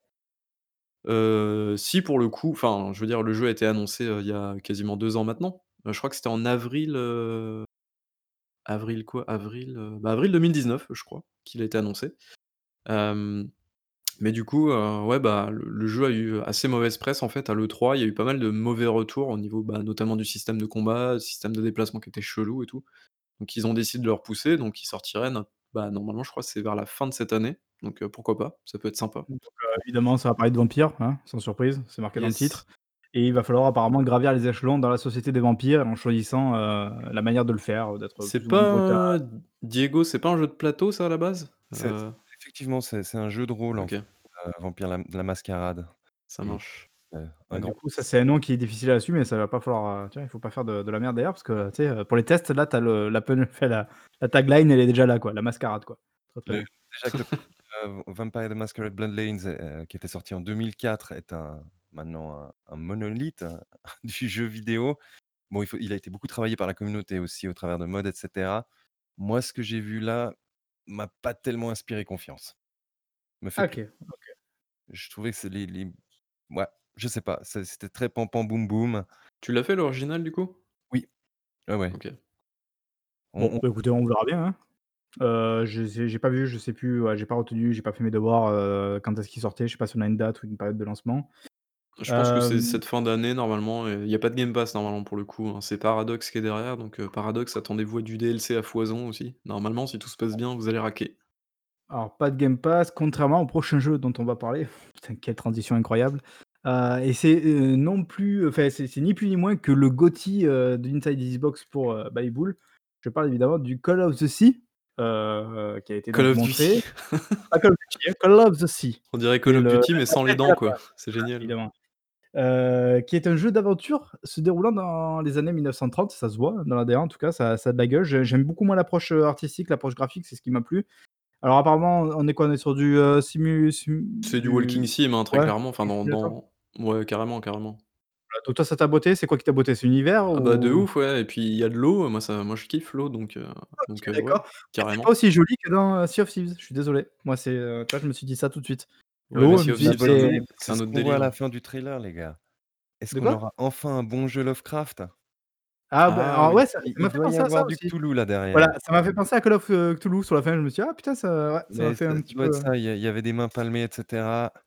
OK, donc bon, à surveiller parce que ouais, moi je crois que ça fait partie de mon top 3 des jeux qui m'ont qui ont retenu le plus mon attention, même si je suis pas, comme le dit si bien Baby Bull, un fan, heu, hardcore de du walking simulator. Je trouve que ça a de la gueule et que ça donne envie en tout cas, quoi. Donc ça, c'était bien, ça ça a remonté un peu mon intérêt à ce moment-là de de de Nintendo Xbox et heu, le suivant aussi a remonté un petit peu mon intérêt et je crois que celui de de Diego, si j'ai bien compris, à Ouais, ouais. savoir The Ascent, qui est un RPG. Alors ils disent un RPG shooter, en fait, ouais, c'est une sorte, heu, ouais, c'est un shooter, c'est ça, RPG en vue isométrique, heu, mais C'est surtout dans un univers, heu twin stick shooter, ouais. un truc comme ça, non, c'est ça? alors je sais pas si c'est un twin stick, shooter, enfin, je sais pas si les 2 sticks du coup seront mis à l'œuvre, mais ouais, on est un peu dans ce délire-là. C'est en tout cas ce que j'ai pensé tout quand on a commencé à voir du gameplay.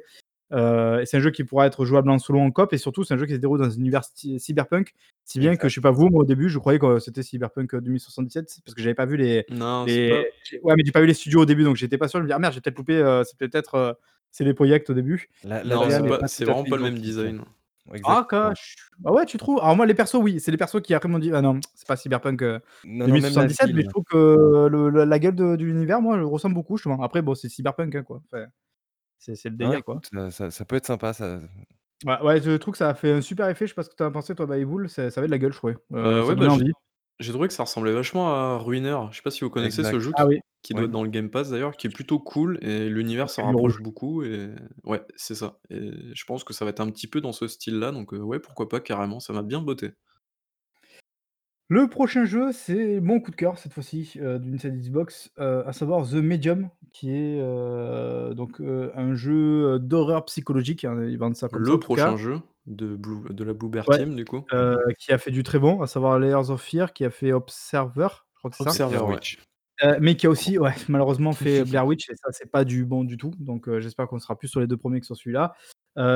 Et qui donc nous annonce alors il y a eu on a eu une sorte de trailer un peu, heu, alors je sais pas si c'était Ninja ou CGI, j'ai un doute. C'est CGI peut-être, non là? Mouais, Je peut-être, ouais. sais très joli en tout cas. C'est peut-être du Ninja, là, je je sais pas trop. Hem, mais ça avait de la gueule et tout de suite, c'est très marrant parce que quand, heu, on a vu le truc, alors moi j'ai regardé ça avec madame, heu, qui connaît d'ailleurs et qui aime bien justement Silent Hill et je lui dis: «Ah putain, tu as vu ça ressemble vachement à Silent Hill» et ben tout de suite après quand le mec après, ils sont venus un petit peu parler du jeu derrière, derrière la la vidéo qui avait qui avait de la gueule, il a parlé d'Akira Yamaoka qui est, le compositeur notamment, phare de Silent Hill et qui est aussi, l'un des des gardes, heu, des garde-fous de de la franchise à l'époque, qui vraiment surveillait tout un peu ce qui se faisait avec le film, tout ça. Heu, qui va donc, heu, venir en aide sur la bande originale du jeu, en plus du mec qui s'occupe de l'OST dans dans leur studio, là-bas. Donc ça, c'est déjà très, très bien. Ça pour moi, c'est une une super, caution et on a vu un peu de gameplay, mais alors vraiment 10-15 secondes de gameplay à tout casser et entrecoupé du mec qui parle, donc c'est pas très probant, mais moi je dis voilà, banco, je suis totalement chaud j'espère que ça va être cool, sachant que normalement ça arrive du coup à la fin de l'année, donc en 2020, fin d'année 2020 et dans le Game Pass. Donc Exact. heu, parfait, voilà, on jouera dans le Game Pass, encore une la promotion, quoi. Quelque chose à dire, heu, non? Medium, ça vous a je sais pas toi, je pense Baby tu es peut-être pas trop friand de ce genre de jeu? Heu, bah, j'ai pas heu, je crois que j'ai fait Layers of Fear 1 en le regardant, heu, gentiment, j'y ai pas joué, mais c'était vraiment cool. J'ai jamais vu le 2, le 2 qui a l'air un peu plus flippant. J'ai joué à Observer par contre, Observer, j'ai vraiment beaucoup apprécié, même si sur la fin, c'est un petit ça reste un petit peu what the fuck et j'ai pas fait Blair Witch, mais je Ah, trouve qu'ils ne le fais ont pas. Ils ont des je trouve qu'ils ont des bons univers, heu, la Blue Bear Team là, les les polonais donc En franchement tout ils cas, parmi, heu, le le horror game un peu de l'industrie, ils commencent quand même à se faire une petite petite place là, petit à petit. Carrément, Ils bah, pour ils avoir ils ont pour ils avoir un jeu Blair Witch, heu, quand même, heu, enfin Oui, s'ils ont pas filé ouais. Même ça si malheureusement il était pas terrible, hem, que ce soit Layers of Fear ou ou Observer, enfin surtout Layers of Fear d'ailleurs je trouve, ils avaient réussi à avoir vraiment ce côté un peu malsain, tu sais dans la DA, dans la il y a un côté un peu presque un peu religieux, un peu tout ça là où tu sais, ouf, ça fait des frissons là quand tu rentres dans une pièce et que tu vois des trucs, heu, marqués sur le mur un peu bizarres là, c'est moi j'aime bien ce qui genre de ce qui est cool, alors je sais pas ce que ça donne avec, heu, bah, heu, Blair Witch et Layers of Fear 2 du coup, mais par exemple le 1er et Observer, tu vois, c'est jamais des jump scares dégueulasses, tu vois? C'est toujours un petit peu réfléchi, c'est très psychologique et tout, c'est jamais, c'est jamais du du jeu d'horreur, heu, con et débile quoi, Bah, donc c'est Blair ça que j'aime Witch, bien aussi. heu, bon il y avait non, il y a pas de jump scare en particulier, il y avait, heu, des ad des ennemis un peu, hein, qui étaient un peu stressants là, qui t'attaquaient, donc c'était peut-être Ouais, ça mais le ça le c'est du stress, ça c'est de la Ouais, pression, ouais. c'est ça c'est Et très puis, bien heu, quoi. Blair Witch fait que tu es de tu es paumé au milieu d'une forêt de nuit, c'est forcément stressant quoi qu'il arrive, hein, tu vois? Je veux dire, c'est le setup, heu, le peut-être le plus stressant du monde quasiment, donc ouais, donc forcément on était un peu stressé vis-à-vis de ça quoi. Toi Diego, je sais pas si tu en as parlé, ça te botte? Ah oui, oui, oui, oui Ouais, et en fait, c'est chaud? bah, j'ai j'ai un peu la même histoire que toi, je regardais les le la le inside avec, des des copains en ligne et et un des potes a dit: «Mais mais c'est un Silent Hill ça!» et Ouais, et TJ effectivement, c'était à cause de la bande son notamment Ah ouais, ouais, donc c'est ouais, mais il y a pas que ça, il y a aussi le il y a il côté, y a aussi heu, l'ambiance, alors ouais. évidemment le côté un peu horreur, enfin on voit tout de suite que c'est un jeu d'horreur et il y a le côté transformation un peu. Tu sais à un moment donné ça se transforme un peu le monde et ça fait évidemment Transformation du monde, penser ouais. à voilà, à Silent Hill, enfin bon et c'est vrai qu'à un moment donné j'ai eu j'ai eu même un doute en me disant: «Ah putain c'est peut-être un Silent Hill quoi», genre ça aurait été fort tu sais que Xbox annonce, un nouveau Silent Hill, je trouve que dans l'idée ça aurait été fort quoi, parce qu'on sait que c'est une licence qui est très rattachée à à à PlayStation évidemment. Ouais, ça aurait été plutôt pas mal, mais c'est pas le cas, mais moi je suis complètement chaud, je me languis d'y jouer, surtout que ça arrive Ouais, très vite en fin d'année, très bien. Heu et après ça, on a eu Bandai Namco, é évidemment Bandai Namco qui était là pour montrer Elden Ring ah ah non, ah non, qui était là pour, heu, montrer un autre jeu, un Dragon jeu. Je te propose d'aller vite sur celui-là parce qu'on s'en fout Ouais, honnêtement. exact. oh là là là! Non mais Ouais, c'est bon les Alors jeux, arrête. mi-jap là, comme merci mais le non dirait merci. madame, heu: «Oh ils sont mignons les monstres avec des fleurs!» voilà, donc voilà, c'est un peu comme ça, c'est c'est un c'est une beat un beat'em all, heu, a priori, hein, de ce que j'ai pu Ouais, voir. sûrement, Ouais, ouais. Heu, voilà, Cara Jap animé, on aime ou on n'aime pas d'ailleurs Voilà, on n'aime pas, allez suivant, On a merci. du goût non, on n'a ça pas de goût? Je suis Voilà. pas particulièrement fan de la DA, par contre je trouve qu'en termes de gameplay, ils ont montré 2-3 trucs qui ont l'air très, très cool avec des Oui, c'est du beat'em all, allez merci, allez ta gueule putain, laisse-moi ai faire mon jouer à Final Fantasy, c'est bon. Non, ça a l'air cool, voilà, ça m'a pas remué, franchement ça m'a pas retourné, heu, surtout Ça que les gars, je suis en train je suis en train de faire un effort depuis tout à l'heure, je défonce le Inside Xbox, s'il vous plaît, laissez-moi dire des choses bien aussi, à un moment donné, voilà. Donc voilà, donc heu, non, non, Scarlet Nexus, heu, qui qui arrivera Qui est nul à chier. heu, Allez, ce jeu suivant qui est encore plus nul à chier. Mais non, c'est le ah! le Non, ouais, de la team là Alors mon 2e GOTY de Inside Xbox, à savoir est-ce que est-ce Second est-ce que Extinction. Est-ce que vous vous souvenez de cette daube de génération 0? Oh Est-ce que là, vous vous arrête, souvenez heu, de tu ça? es dur là, es dur, non, Et non, ben, vous moi prenez ce jeu-là et vous remplacez non, les c'est robots par des dinos et vous avez donc, heu, C'est ça Second fait toute la Extinction. différence, Diego te le dira, mis Exactement. des Non, non, mais dinosaures à arrête, shooter arrête. pour On te on dire de pas tous dans les un jeux pays norvégien Xbox déprimant. de de tous les jeux d'Inside Xbox, c'est le seul où madame a dit: «Oh ça a l'air cool ça!» Ah voilà, mais c'est la non, mais seule c'est où pas elle voulait jouer parce que le concept de jouer à 4 et de shooter, de défoncer du dinosaure, mais moi c'est bon, c'est day one, c'est vendu, je vais y jouer à ce jeu, c'est sûr, Ça va être une merde infâme et en plus ça ramait quoi, ça ramait. Oh là là, c'était voilà, vous horrible. l'aurez compris, FPS c'est un FPS coopératif. Alors à 3 joueurs ils disent, j'ai cru en voir 4, mais ouais, Je à crois que 3 c'est joueurs 4, du hein. coup. Bah, j'ai cru en voir 4, mais après je me trompe peut-être, mais en tout cas dans la description, il parle de 3 joueurs, crois où, heu, bah, on doit évidemment collaborer pour, heu, défoncer des meutes de dinosaures sauvages. Oh c'est c'est trop bien, enfin à un moment donné, on n'a pas besoin de plus dans un jeu vidéo, c'est parfait. Qu'est-ce que tu veux de plus? Il y a il va y avoir des balles, des bombes, des dents, des griffes et du sang, c'est parfait. Et des dinosaures. Et des Super. dinosaures, putain! Non, par contre, il y en a un qui a eu une très bonne réflexion sur Twitter, à savoir: «Putain, mais les gars, sortez-nous un Turok à un moment donné, quoi. C'est très bien de tuer des dinosaures, toujours en coopération, tout ça, Ou un, putain, heu, Dino Crisis sinon. voilà, un vrai bon jeu solo avec du dinosaure, heu, ce ce serait pas mal aussi là, il serait temps en Ah fait, oui, non, heu» c'est 3 personnes, hein, c'est bien ça. C'est 3 joueurs, voilà. C'est très curieux, mais bon, pourquoi pas. En tout cas, bah, écoute, tant pis pour toi, espèce de sale, hater rageux. Moi, je jouerai avec Diego à Second Il ira Extinction, jouer à heu, pas de des souci. walking simulator qui lui Ouais, tireront la ouais, ouais, lame, très pendant bien. que nous, on tuera des hordes de dinosaures. dinosaures, trop bien, putain! Ça, c'est la vie. Ah vous êtes Après claqués. ça, on a eu une En licence qu'on parlant a de dinosaures, on va parler de dragons. Oh là Oh là, là incroyable. Oh là tr très mauvaise transition, on voit que c'est pourquoi c'est pas toi qui présente. Ouais. Heu, une licence qu'on est plutôt habitué à voir, heu, chez PlayStation, mais heu, qui donc vient faire un un petit clin d'œil du côté Xbox, à savoir Yakuza. parce qu'ils ont annoncé donc Yakuza Like Dragon qui va C'est le septième, également je crois. Oh là je ouais, là je compte plus moi. C'est le Enfin, 7, ouais. après bon, c'est une licence qui est très qui a vraiment sa communauté, heu, voilà, qui est très qui est très accro, heu. Moi, je suis pas un fan à la base de Yakuza, vraiment, je sais pas vous. Je sais pas si vous avez déjà un peu joué, que vous êtes fan ou non? Non, jamais joué encore. Voilà, heu, Diego, tu as un peu joué toi à Yakuza? Non, j'ai pas envie d'y jouer. Non mais je je pense que c'est très particulier et puis là, on est un peu parce que probablement que si on y joue, on y trouvera des trucs qui sont très cool et et voilà et et là, quand on voit le trailer, en fait, moi, ça m'a donné un petit peu envie parce que le délire un peu, ça c'est un p c'est un peu délire, en fait. Je trouve que c'est un peu, heu, what the fuck par moment. Comme tu disais, le satellite qui commande, heu, qui lance un laser et qui commande avec le le téléphone ou je sais pas quoi, enfin, tu peux faire des coups de poing, c'est limite, des dragon punch, heu, enfin des trucs, voilà, sans faire de Ouais, mauvais se évidemment. Du sol tel Excalibur. Tout ça, voilà, dans l'univers, dans le délire un peu Yakuza avec, un gros côté, RPG et tout ça, enfin pourquoi pas? En tout cas, ce qu'on apprend surtout, et c'est peut-être ça plus ça l'info, c'est que le jeu arrivera en même temps que les autres plateformes, donc sur Series X, heu, sur, heu, One, je crois et sur PC, heu, dès le jour de la sortie, donc ça, c'est cool. Voilà, donc c'est bien pour les fans de Yakuza qui aient peut-être plus envie de jouer sur PlayStation, si ça existe, je sais pas, mais voilà. Et du coup, bah, je crois qu'on est déjà au dernier jeu, Le rien point culminant.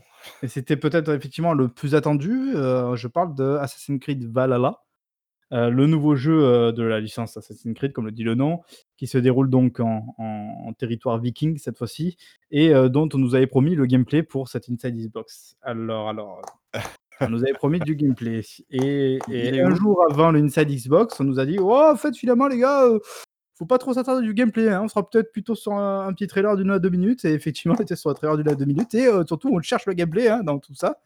Donc voilà, donc je sais pas ce que vous en avez pensé. Moi, déjà, je suis blasé par la série, donc en plus, j'étais partie défaitiste, donc heu Alors, par contre, du coup, tu t'es planté, c'est ça se passe pas en territoire viking, Ah! c'est sur les terres anglaises, il me semble et justement, Alors, le c'est les jeu va 2, raconter les 2. oui Il et il se passera justement dans les pays D'accord. nordiques et et heu, en en Angleterre, effectivement. et justement, en gros, le le jeu va raconter pourquoi les vikings sont descendus en Angleterre, justement. Il me semble OK, que c'est un truc comme ça Bon, voilà, bah, ça, mmh, ça montre à quel point je m'y intéresse, voilà, au jeu. et honnêtement, ça changera pas grand-chose parce que, comme d'habitude, le scénario sera toujours aussi nul à chier, donc ça En tout pas cas, grand-chose. contrôlera un viking, on est d'accord? Oui. Oui. Voilà, donc c'est l'e l'essentiel ou alors une femme d'ailleurs, hein, enfin, c'est un homme ou une femme, hein, comme ils aiment bien faire maintenant, on peut choisir Ouais. homme ou femme. Heu, après, heu, je sais pas, qu'est-ce que vous en avez pensé du trailer? Heu, ça avait de la gueule, ils savent faire des trailers quand même Ubisoft, ça c'est sûr. Ouais, mais o osef total, osef total, franchement. Par contre, heu, on peut peut-être reparler de l'annonce, quand ils ont annoncé le jeu, par le biais d'un d'un mec, alors je me souviens plus de son nom, mais il a passé genre, heu, 6 heures sur Photoshop à faire un à faire le Alors je sais pas si l'artwork Photoshop, mais oui, son et c'était, heu si, c'était ouais, Photoshop ah, et Photoshop, du OK. et du coup, heu, du coup, c'était vraiment stylé comme annonce, mais par contre, enfin, personne n'a suivi ça pendant 6 heures, quoi. Mais c'était en tout cas, c'était vraiment original comme façon l'ont rediffusé? Bah, après, je pense que c'est plus intéressant effectivement à voir en rediffusion, en accéléré pour voir vraiment le la progression du dessin, parce que le mec effectivement fait un taf de ouf et petit à petit, en fait, ça a dévoilé l'univers, le personnage, tout ça, donc c'était assez intéressant comme Mais ça, teasing. c'était il y a 1 semaine, je crois, il me Ouais, semble. c'était 1 semaine, voilà et donc effectivement derrière, ils avaient dit voilà, heu, parce que tout juste derrière, tu as Microsoft qui annonce sur Inside Xbox pour aujourd'hui et donc Ubisoft qui embraye en disant: «Voilà, si vous allez voir le les 1ers trucs de gameplay, heu, d'Assassin's Creed, Valhalla, heu heu, chez chez Xbox», donc bon, ben, on pensait tous évidemment à ce moment-là peut-être à 2-3 minutes de gameplay ou voire 5 minutes, une bonne démonstration comme ils peuvent le faire des fois et en fait, bah, c'était pas du tout ça, donc je pense qu'il va falloir attendre soit un événement, heu, dédié Ubisoft pour voir ça, soit, heu, chez quelqu'un d'autre, possible aussi. Je sais pas je sais pas je sais pas comment ça se passer. Heu, après, est-ce que vous, vous êtes chaud Assassin's Creed, plus spécifiquement? L'univers me plaît bien là. Le la DA a l'air sympathique, mais quand je prends, heu, le dernier Assassin's Creed, le Odyssey, je le fais parce par acquis de conscience, c'est quand même une purge. Il est beaucoup trop long.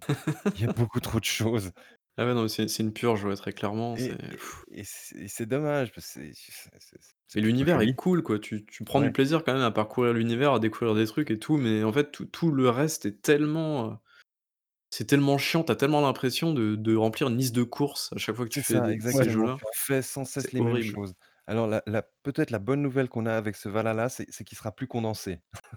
Enfin, plus condensé, ça veut dire quoi? Passer de 80 heures à 70 heures, heu, mais attends 80 heures, tu rigoles? Heu, Odyssey, si j'ai bien suivi, c'est 200 et quelques heures, hein?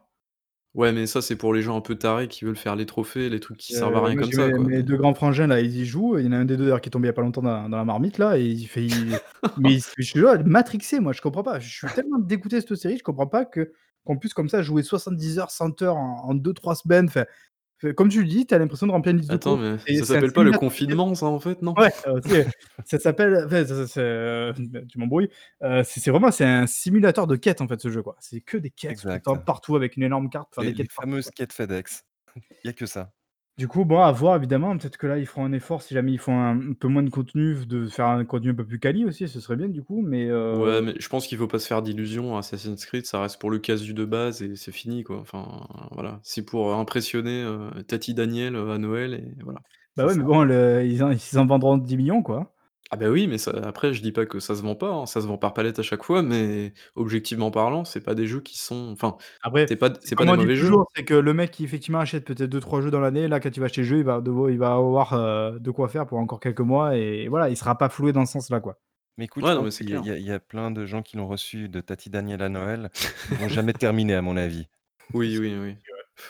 Heu, du coup, beh, voilà, c'est ce qui cle c'est ce qui a clos le Inside Xbox, même si d'ailleurs on a eu droit à 20 minutes de blabla de la part des différents développeurs pour, heu, pour, heu, enfoncer un petit peu le clou.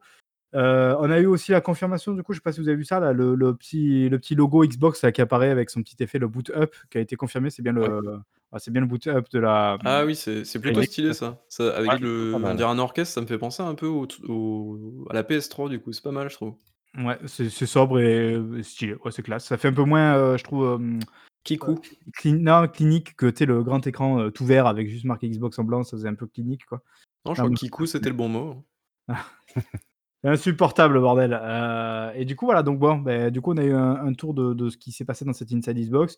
Voilà, du coup, on revient à ce qu'on a dit, c'est-à-dire que les jeux en soi, pris un par un, ils ont tous quelque chose d'un petit peu intéressant. C'est pas c'est pas des jeux nuls, quoi, loin de là, c'est vraiment pas ce qu'on ce qu'on a dit, quoi.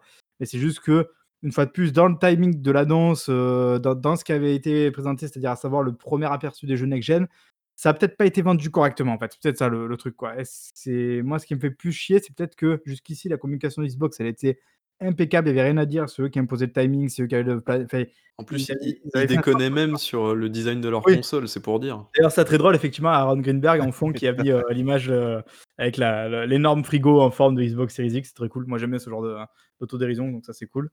Heu, mais voilà, derrière, peut-être que les gens qui attendaient à voir du vrai next gen, donc heu, sous-entendu qui claque un peu la gueule, bah, ils ont été un peu déçus parce que c'était pas vraiment ça. Maintenant, il va falloir attendre, heu, donc au moins juin déjà pour avoir une autre, faut comment dire? Un peu de de d'actualité encore, Xbox. On sait pas trop pour l'instant ce qu'ils ont prévu et surtout, il va falloir attendre juillet pour, voir du gros vrai fir first party qui là, cette fois-ci, se devrait faire aussi à un seul endroit, un seul show où normalement, je pense qu'ils vont envoyer toutes les cartouches. C'est ce qu'en tout cas a dit Greenberg, Aaron Greenberg en disant: «Voilà, pour l'instant, il y a juste un gros show de prévu». C'est comme ça que c'est prévu en juillet, heu et après, bah, il y a quand même 15, heu, studios, heu, d'ailleurs, on aurait pu avoir un rachat aujourd'hui, ça a pas été le cas. On a eu on a 15 studios Xbox, en interne, donc a priori, on devrait avoir du jeu, sachant que certains jeux travaillent même sur plusieurs jeux en même temps.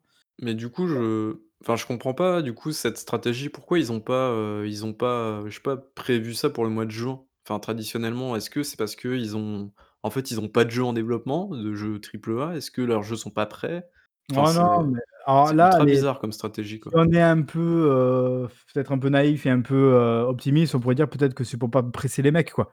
Genre, tu sais que c'est du taf, tu en général de faire des trailers, des oui, trucs comme ça. Peut-être que les gars se sont dit: «Vu qu'on a l'opportunité de leur laisser 1 mois de plus, vu qu'il y a pas l'E3, tu vois, genre, on va les laisser, heu, 1 mois de plus, comme ça on fait les choses bien». C'est c'est vrai que les démos E3, c'est, heu, 2-3 mois, je crois, de préparation, un truc comme ça, Donc donc heu c'est peut-être ça. Après, il y a peut-être d'autres raisons, effectivement. Je pense pas que les mecs soient pas prêts quand même. Enfin, je veux dire, ouais, après, quoique, effectivement, avec toute la situation du covid, peut-être que les mecs ont pris du retard aussi. C'est possible Ça, c'est sur, possible. heu Je pense même pas que ça soit dû à ça, hein. Je pense que c'est Microsoft, en fait, enfin, quand ils t'annoncent, regarde Diego? Pardon? Je sais pas ce que tu en penses toi, du coup? Ah moi moi, je pense qu'il y a effectivement, il doit y avoir aussi un peu de retard lié à la situation sanitaire mondiale. Ouais, Et et donc ça ça veut dire non plus? des des événements. Et et après, il y a il y a notre brave ami Doritos Man qui est arrivé par-dessus aussi et je pense Non, mais qu'il a dû il a dû sécuriser quelques deals. non, Le mais en corbeau. en en plus, je pense pas que ça arrive à Sony, vu qu'eux, ils font cruncher leurs studios, donc tout va bien pour leur de leur côté. Eux, ils sont déjà prêts depuis 6 mois, ils attendent mecs? Ils sont sous cocaïne en attendant de pouvoir lâcher leur truc. Non, mais voilà, donc c'est vrai que, bah, voilà, il va falloir attendre juillet, du coup, maintenant. On n'a pas de date précise. On pensait peut-être avoir une petite date précise, mais ça a pas l'air d'être, heu, toujours, heu, calé. Heu, on sait pas trop non plus comment ça va se faire. Est-ce que d'ici là, ils pourront refaire, des rassemblements, donc faire un une sorte de vrai show un peu sur scène et tout? C'est peut-être ça aussi d'ailleurs le juillet. Peut-être qu'ils estiment qu'il y a plus de chances en juillet de pouvoir faire un vrai show en vrai qu'en juin, tu vois? Peut-être ça, Ouais. tout C'est bêtement. vrai que c'est c'est bizarre un live stream d'annonce, où des mecs sont, dans leur bureau, quoi. C'est vrai que Ouais, c'était c'est un peu bizarre, c'est un peu, ouais. C'est moins excitant. Ouais, c'était un peu curieux, ouais. Heu, donc voilà, donc il va falloir attendre maintenant juillet. Heu, ce Inside Xbox c'était une première bouchée. J'espère que les prochaines bouchées seront un petit peu plus excitantes, mais a priori ça devrait être le cas quand même. Donc heu, maintenant on attend que Sony peut-être dégaine. C'est un peu en général, ils sont un peu toujours en réaction, en réponse. Eux, sachant qu'ils ont quand même dévoilé hier, heu, un trailer de The Last of Us 2, je sais pas si vous l'avez vu? Non. Oui. OK, putain quelle excitation. Wouh! Ça donnait, heu, envie apparemment. Moi j'ai trouvé le trailer très cool, mais bon Voilà, j'attends je l'attends comme un fou le jeu, voilà, même s'il a été leaké leaké partout, voilà. J'attends comme un fou donc heu, pourquoi pas. Après c'est très drôle de voir que, toujours pareil, Xbox avait prévu une Inside Xbox 7, heu, beh, hop, Sony, met un truc juste avant. Même si là évidemment c'était pas fait forcément pour faire le poids ou quoi face à ça, mais voilà. C'est assez drôle de voir qu'ils sont toujours un petit peu en réaction. Donc justement, on se dit peut-être que dans 2-3 semaines ou dans ces eaux-là, on aura enfin un truc de de mi de PlayStation. Ce serait bien d'avoir ne serait-ce que la gueule de la console déjà. Ce serait un bon Ce début serait cool, ouais, et ça leur suffirait à casser internet probablement donc heu, donc pourquoi pas. Voilà. Quelque chose d'autre à dire? Est-ce que vous voulez peut-être qu'on finisse, heu enfin on va d'abord après, heu, on répète, on a un test là qui arrive, c'est le test de Resident Evil 3, le le remake.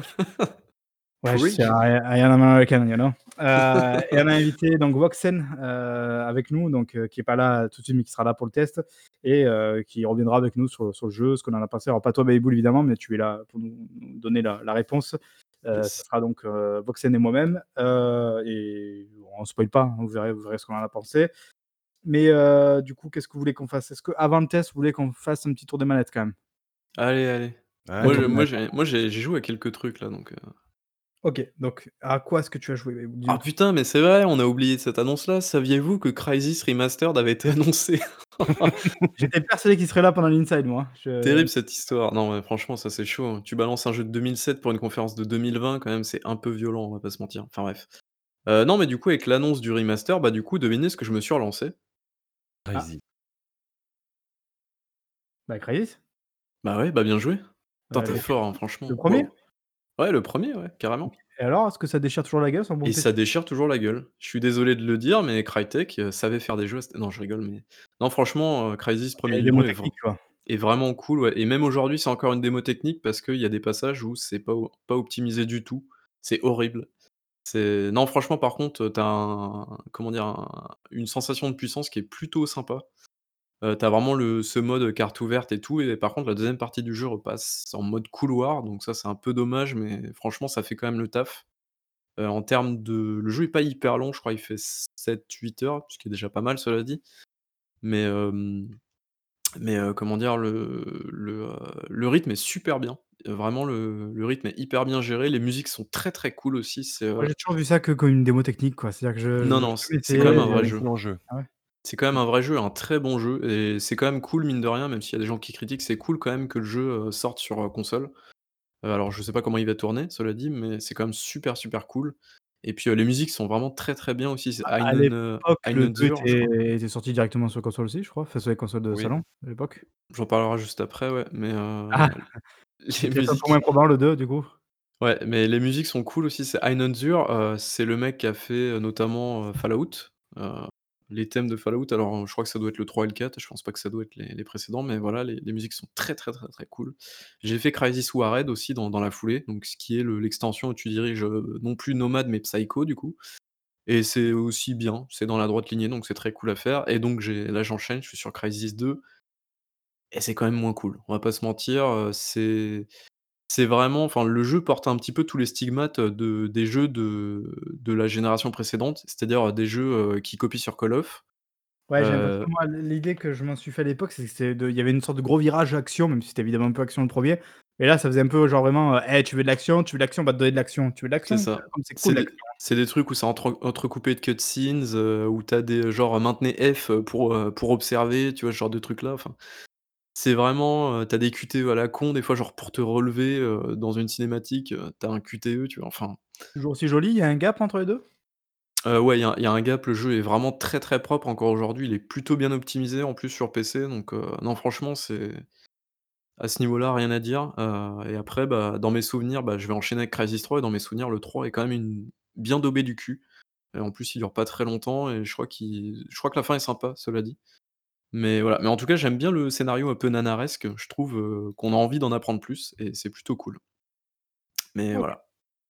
Mais Et le si ouais, 3 du coup, ça si sera pour après? Yes, mais si tu as le vraiment l'occasion de faire au moins le 1er, heu, faut le faire. Parce que Ouais, je vraiment pas. Je te il jure qu'à l'époque, moi, je regarde vraiment de une idée de de jeu un peu, heu, démo technique benchmark, quoi. pas plus, heu, intéressant que ça, ouais. Donc après, je sais pas, il faudrait que j'arrive à passer outre mon ce ressenti et peut-être lui donner une chance, effectivement, Tu je pas. joueras peut-être sur il Switch alors, non? il fait partie des Ah. grands FPS, Crysis. À ce point-là? Ouais, ouais. Bah oui, c'est vrai qu'il a la réputation de, mais est-ce que, par exemple, un truc tout bête, je sais qu'il il faut pas normalement réfléchir comme ça, mais si le jeu avait pas été plus joli que ça, est-ce qu'aujourd'hui on s'en souviendrait, quoi? Bah non, regarde enfin, je sais pas, mais regarde, aujourd'hui, j'y ai joué 13 ans plus tard et le jeu tient clairement la route et il enfin, ça Ah reste oui, encore un très bon je jeu aujourd'hui, quoi. est-ce que si jamais tu lui enlèves, tu vois, son côté technique qui est qui est indéniable et tout ça, quoi? Je veux dire, Halo, tu lui enlèves à l'époque la claque que c'était graphiquement, même si ça ça faisait partie du truc, pense que ça reste un bon FPS, tu vois? Est-ce que là, Crysis, heu, avait de Ça quoi, reste un bon FPS. Ouais, ça reste Parce un que bon tu as FPS. ouais, tu as tu as tu as le côté, heu, tu as même un côté alors je vais pas dire je vais pas dire que c'est du, heu, tu as pas de gameplay émergent, tu as pas un côté immersive sim et tout ça et en plus les l'IA est l'IA c'est affligeant, mais c'est un truc de c'est un truc de ouf, quoi. Les les Coréens, ils ils se cognent dans les barrières et tout, enfin c'est horrible. Je parle de Coréens parce que c'est les ennemis du jeu, hein, pas d'amalgame encore une fois, mais, mais du coup, non franchement ça reste en plus les sensations sont très, très bonnes, heu, sensations de tir, ça reste assez bon. Et puis, non franchement le rythme est très bien, franchement il y a pas grand chose à lui reprocher, quoi. Donc à ce niveau-là, ouais, si un jour tu as l'occasion de le faire, faut le faire. Est-ce que tu as joué à autre chose, du style un jeu, en Louisiane où tu chasses des monstres? Ouais, très rapidement, Hunt Showdown, j'y ai joué avec toi et c'était la loose parce qu'on s'est fait ruiner la gueule, mais c'était Non, plutôt pas sympa. la enfin si, la 1re game, oui, mais tu as tu as déco la 1re game. Mais on a on a aussi gagné une game en se demandant s'il y avait d'autres joueurs sur la map, quand même. Ouais. Vous êtes mauvais, les gars. Ah non, mais c'est c'est vrai que c'est je entre guillemets, «je déteste ce genre de jeu» dans le sens où putain, tu peux vraiment mourir à tout moment d'un truc, heu, d'une balle perdue de quelque part à l'autre bout du machin, enfin c'est vraiment c'est très stressant du coup parce qu'effectivement dès que tu croises un En autre plus, je joueur, crois que heu tu te fais, heu, tu perds ton chasseur, je crois, il me semble, non? C'est pas un À truc comme ça? d'un à partir d'un certain niveau, tu perds ton chasseur, effectivement et tout OK, son bon. Ouais, matériel. tous, quoi. Mais Bon après le bah concept nous est est intéressant même si je trouve que ça aurait peut-être été même si je crois qu'il avait quand même été déjà pas mal remodelé tout ça, mais je pense qu'il y a il y avait peut-être moyen de faire mieux, quoi. Mais le concept en lui-même est vachement intéressant, c'est sûr. L'ambiance est Yes. absolument géniale dans L'ambiance, ouais. ce jeu. La musique, heu, du menu, même si je pense qu'elle va finir par me gonfler, elle est très, très cool. Donc voilà, donc heu, bon on a quand même, heu, arrêté au bout de 3-4 parties, je crois. Heu, beh, on reprendra un peu quand même, on essaiera un petit peu de persévérer dedans et en essayant d'être un peu meilleur, ce serait bien déjà. Le Heu, tu as joué à autre le chose? grand chelem, les 2 monstres Ouais. et et les équipes. Ouais. Est-ce que tu as joué à Heu Overcooked? Non, j'ai pas joué à Overcooked parce que Eh tu m'as posé que des lapins. Allez, allez, Ah ça, on allez. enchaîne, on enchaîne. Rien d'autre? Heu, si j'ai d'autres trucs, mais le podcast fait déjà, heu, va faire 1 heure et demie, on a 1 heure en plus de de Ouais, test de test donc gratuit, ouais. OK, donc beh, Diego, toi tu as joué à quoi, Diego? Alors moi, j'ai j'ai également joué à un jeu qui est développé, heu, sous CryEngine Ah. mais pas un FPS. Rise? Non, je joue à Ah. Kingdom Come: Deliverance Ah là là, ah c'est vrai, et c'est je apparemment tu suis joues qu'à ça en tombé plus. amoureux de ce jeu. Ah, C'est un donc double tu A développé par Warhorse Studio, un un un petit studio et et c'est un RPG, heu, Il est tchèque, je crois, non, il me semble? exact tchèque Et ils ont fait un heu Kickstarter il y a plusieurs années, un truc comme ça. Exactement, Yes. exactement Il et y a c'est pas eu un une polémique sur ce jeu? oui, il y a eu une polémique, heu, autour de Daniel Vavra et de de l'écriture. J'ai j'ai pas envie de rentrer là-dedans. C'est une polémique un peu débile en plus, il me semble. C'était Ouais, Numérama qui avait balancé ça, non, un truc comme ça? exact, sur le fait Ah qu'il y c avait pas de de Turcs dans le jeu ou de personnes de couleur, alors qu'à l'époque, en Bohême, il y avait des personnes de couleur et cetera et cetera. Ouais, mais ça allait un peu loin parce qu'après ils sont allés chercher les gars, le ses Oui, après ils ont été acquaintances chercher, heu, politiques, Daniel ses accointances politiques et effectivement, il est il est il est pas très recommandable quand même. Mais non, ça n'en reste pas moins que c'est un excellent jeu. Heu, le le moteur, heu, le le CryEngine lui lui rend vraiment honneur et et l'ambiance est exceptionnelle, tant tant au niveau visuel que que sonore. Donc apparemment, ouais, il y a vraiment un un vrai effort sur le détail, sur le réalisme et tout, Exact ils ont poussé le et truc à fond, quoi. ce qui est ce qui est assez amusant, c'est que tu commences vraiment comme un pékore au début du jeu. Tu tu C'est tu sais génial. pas lire, tu as pas d'armure, les gens te parlent te parlent à peine C'est pas en et plus et quand quand tu as pas pris de douche et que tu pues, les gens veulent pas te Exact, parler et tout? exact, exact, tu dois faire attention à à pas puer, à comment tu t'habilles, apprendre à lire et cetera. Je je je le conseille à tout le monde. Si si vous avez une soixantaine d'heures à à mettre dans un RPG allez-y et en plus, il est dans le Game Pass maintenant. Ah merci, promotion. ça Promotion il faudrait trouver un et petit son à mettre au montage avec cling, Ouais, je pense, hein. Game Pass, ça pourrait être sympa. Heu, un petit un petit son Xbox peut-être, sais, un logo Xbox qui apparaît. Voilà Heu, disais ou le son du du succès déverrouillé, ça peut être sympa. Ouais, c'est ça. Sinon, comme je le disais précédemment, je me suis relancé dans Assassin's Creed Odyssey. Je sais pas Ah. si je le terminerai. Ah bah oui, compliqué. Il te faudra encore 2-3 confinements pour y arriver. C'est ça. OK et donc heu, non, ce que tu en as vu? Heu, c'est joli, mais mais c'est très redondant. Il y a il y a le le jeu, en fait, est trop grand. C'est un Ah, open world qui est trop grand. Pour moi, ça date pas d'Odyssey, hein, ce problème, mais bon après, heu, apparemment c'est, heu, avec Odyssey, elle a vraiment mis la barre très haute à ce niveau-là, donc heu, bon, pourquoi C'est pas, ça. Voilà du et coup, c'est toi, bon? Marc? Alors Ouais, ouais, ouais, alors très bien. moi de mon côté, j'ai joué à quoi? J'ai joué à Street of Rage 4 qui est qui est arrivé, ça y est, donc Dans le Game Pass, c'est dans le ça? Game Pass, voilà. Voilà, hop. Heu, qui est du Street of Rage, hein, pour ceux qui aiment le jeu, on est, totalement dans l'idée. C'est vraiment une pure suite, très comment dire? Très très respectueuse de ses racines. Peut-être un peu trop, je vais faire mon relou comme d'hab. Moi, j'aurais peut-être aimé que ça soit quand même aujourd'hui un petit peu plus dynamique. J'aurais bien aimé par exemple un dash, même si je sais que c'est parfois compliqué à rajouter parce que ça change tout plein de en fait, ça change toute la manière de jouer, quoi. Heu, mais voilà, après par le jeu est magnifique, les sprites sont super beaux, la musique je trouve qu'elle défonce. Heu, les persos sont intéressants à jouer à plusieurs. Alors c'est un peu dommage, on peut jouer qu'à 2 en ligne. Ça je trouve c'est un peu dommage. On peut jouer à 4 sur le canapé, heu, et 2 en ligne. Je trouve que c'est un peu ouais, c'est un peu, un peu dommage. Mais bon, bah, déjà 2 c'est très fun, donc c'est plutôt pas mal. Heu, c'est assez dur aussi, hein, il faut pas faut pas croire que ça va se faire les doigts dans le nez, donc voilà, très sympa. Après j'y ai pas joué plus que ça. Peut peut-être que je vous en reparlerai plus tard d'ailleurs, notamment avec Coach, je crois qu'il a pas mal joué aussi, donc ça peut être cool. Heu, après j'ai joué à quoi? Bah, j'ai joué donc comme tu l'as dit à Hunt, heu, Showdown, sur PC, très très sympa, même si, on est très nuls, mais très sympa quand même. Et Gears Tactics aussi, ça y est, donc j'ai craqué, j'ai pas attendu la version Xbox, j'y ai joué sur PC. Il Sur le Game Pass, hein, évidemment. évidemment sur Game Pass, parce que j'ai le Ultimate évidemment. Heu, et du coup donc clink, Game Pass, heu, j'ai pu l'installer le jeu, il tourne très bien en 60 FPS. Moi, j'ai aucun problème à le faire tourner, donc ça c'est la bonne nouvelle. Donc je pense qu'il doit être relativement bien optimisé aussi. Je sais pas, je sais pas ce que les retours Mouais, bah, Ge Gears 4 et 5 étaient très, très bien optimisés, donc il y a pas de raison que le Gears Tactics soit mal optimisé pour le coup. Voilà, donc très sympa et surtout je trouve que c'est hyper rafraîchissant, que ça fonctionne super bien. Moi qui étais un peu déçu, heu, avec du recul de Gears 5 et tout ça, parce que c'est avec ce manque de prise de risque. Là, je trouve que le fait d'avoir collé l'univers de Gears avec un RPG tactical, donc c'est vraiment ça, c'est un jeu à la XCOM pour dire grossièrement, XCOM-like peut-être. Hem, je trouve que ça fonctionne très bien, ça marche avec l'univers du jeu. Ça ouvre des évidemment des possibilités tactiques parce que c'est le genre de jeu qui veut ça et en plus, il garde quand même l'esprit un peu brutal, un peu un peu gore où tu peux aller foncer sur le truc, le découper en morceaux, tout ça.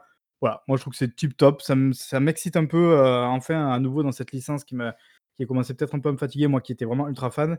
Donc voilà, donc heu, je trouve que c'est un une très bonne alternative et je pense que c'est effectivement peut-être dans cette voie-là que le jeu, heu, là, enfin que la licence doit aller, c'est-à-dire essayer peut-être de faire des trucs un peu différents comme ça, ça c'est cool, quoi. Heu, Eh et beh, je crois que j'ai joué vivement 7. le vivement le jeu de cartes, heu, Gears of War, hein, ça a l'air passionnant. Ah, trop bien, trop bien. Non, mec, je le prends direct, jeu de cartes. Attends, un jeu de plateau Gears of War, ça doit déjà exister en plus, ça, non? Oui, ça existe. Ouais, évidemment, évidemment. Trop bien. Mec, avec un jeu de de position guerre tranchée, évidemment que jeu de plateau existe sur ça, c'est c'est fait pour ça, quoi. Et d'ailleurs, heu, justement, c'est ça qui fait que le Gears Tactical, enfin le genre tactical se confond bien aussi avec Gears parce qu'évidemment, c'est un jeu où tu restes très souvent caché derrière des des des des des Des obstacles, ouais. Donc là, ça colle parfaitement au au délire du jeu, quoi. Et pour finir, bah, je continue de jouer, un petit peu dans la douleur maintenant à Final Fantasy VII Remake. Je crois que je suis à 25 heures de jeu. Je suis très proche normalement de la fin et heu, j'en peux plus, quoi.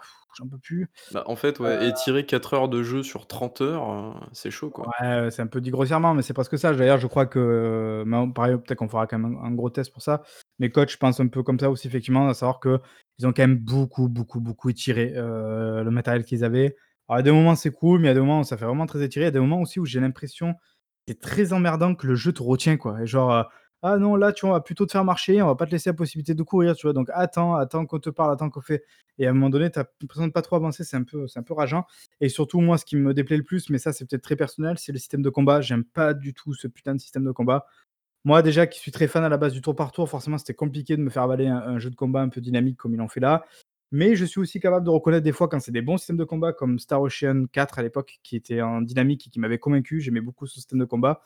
Là, je trouve que c'est plus brouillon qu'autre chose. Je trouve que c'était plus dans le l'urgence et la survie que la planification et du coup, heu, ça me gonfle. Il y a plein de fois où je comprends pas ce qui se passe. Il y a plein de fois où j'ai l'impression que de toute manière, je peux rien faire pour éviter ce qui se passe et voilà et du coup, ça m'énerve et je crois que coach a aussi pas mal de réserves sur ça, donc pareil, on en parlera en test.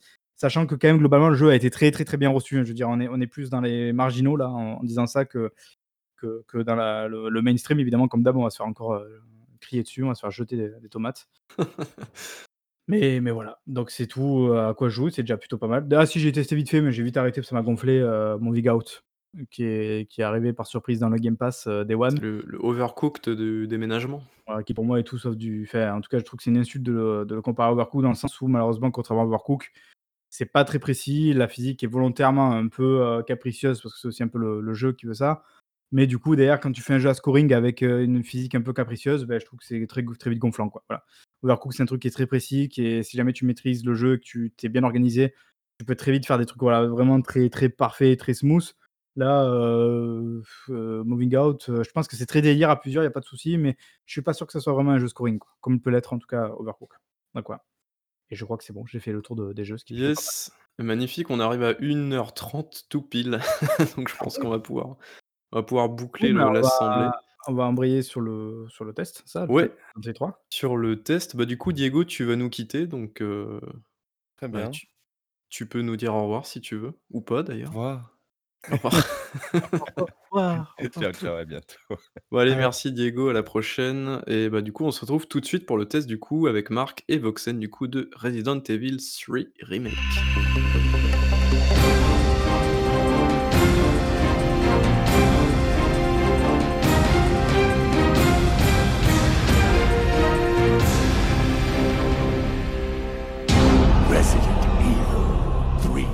Et on se retrouve donc du coup pour le test de Resident Evil 3 et donc toujours accompagné de Marc.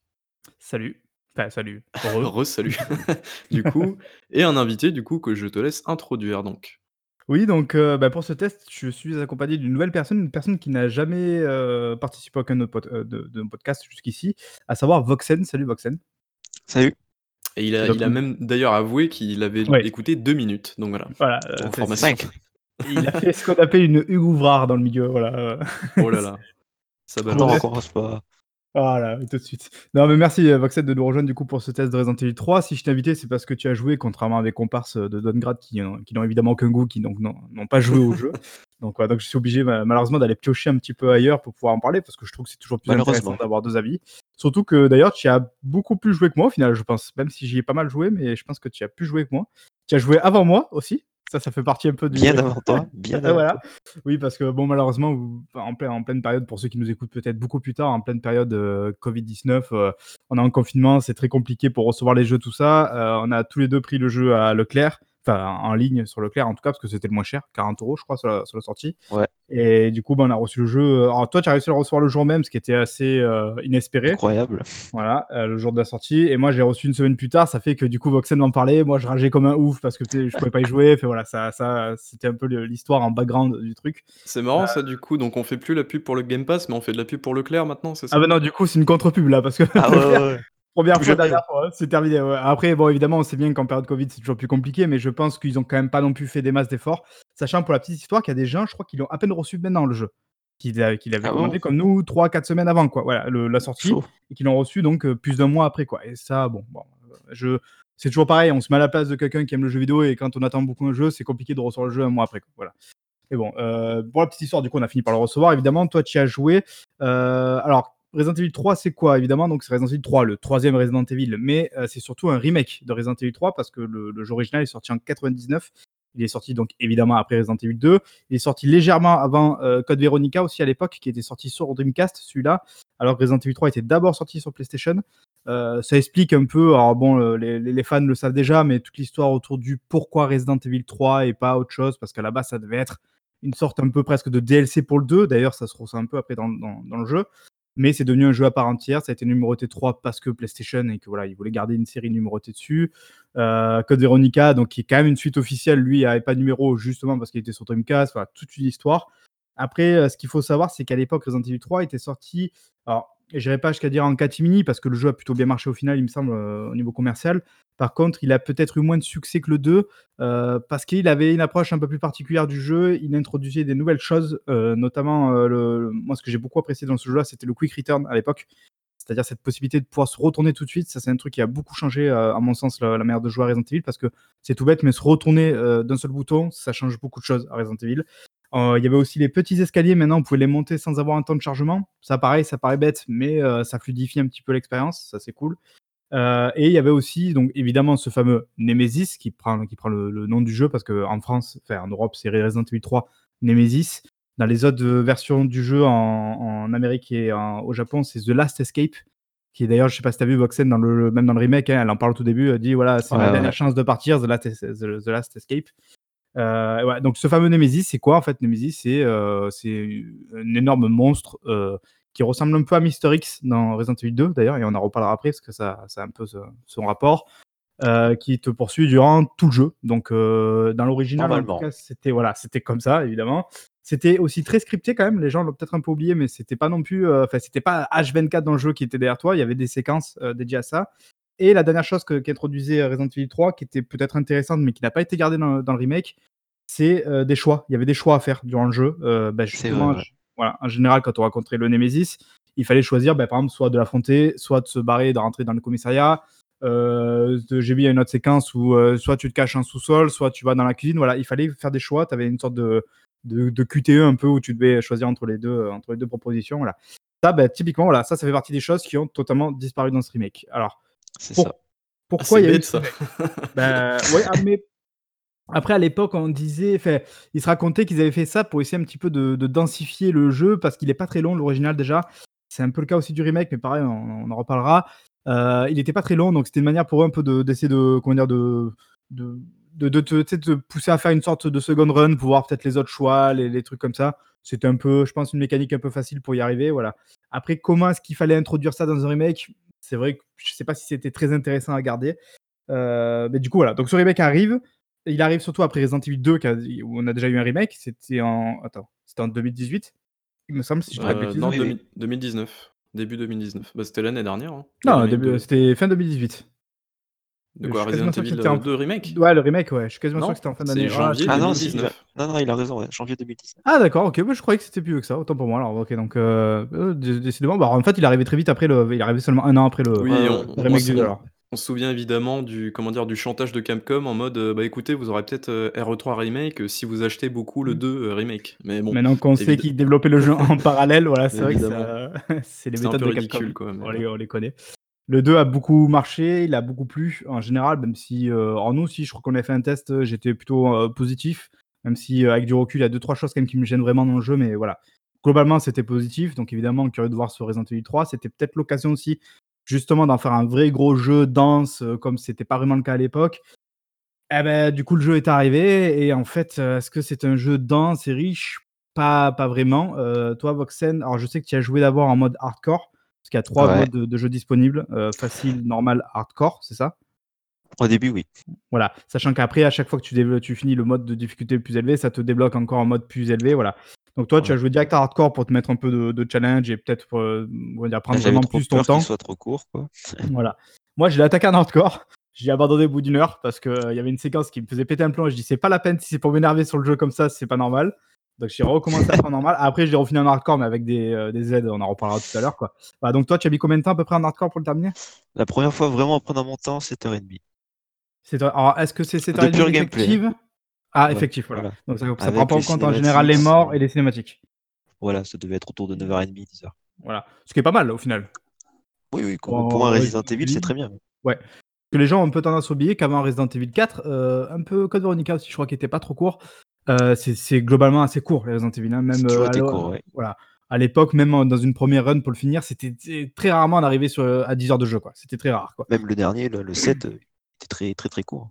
Ouais, j'ai pas joué d'ailleurs à celui-là, donc je sais pas après si on peut faire des rapports avec le 3 d'ailleurs, je sais pas, mais bon, euh, a priori le la 2 et scène le d'intro. 3, ils ont vraiment fait autre chose. euh. Ah oui? Ah oui, c'est vrai, la scène d'intro, oui, que tu parles, j'avais oublié, c'est vrai. Parce que là, là, je préviens juste, peut-être pour ceux qui veulent continuer le podcast, on va peut-être un peu spoiler.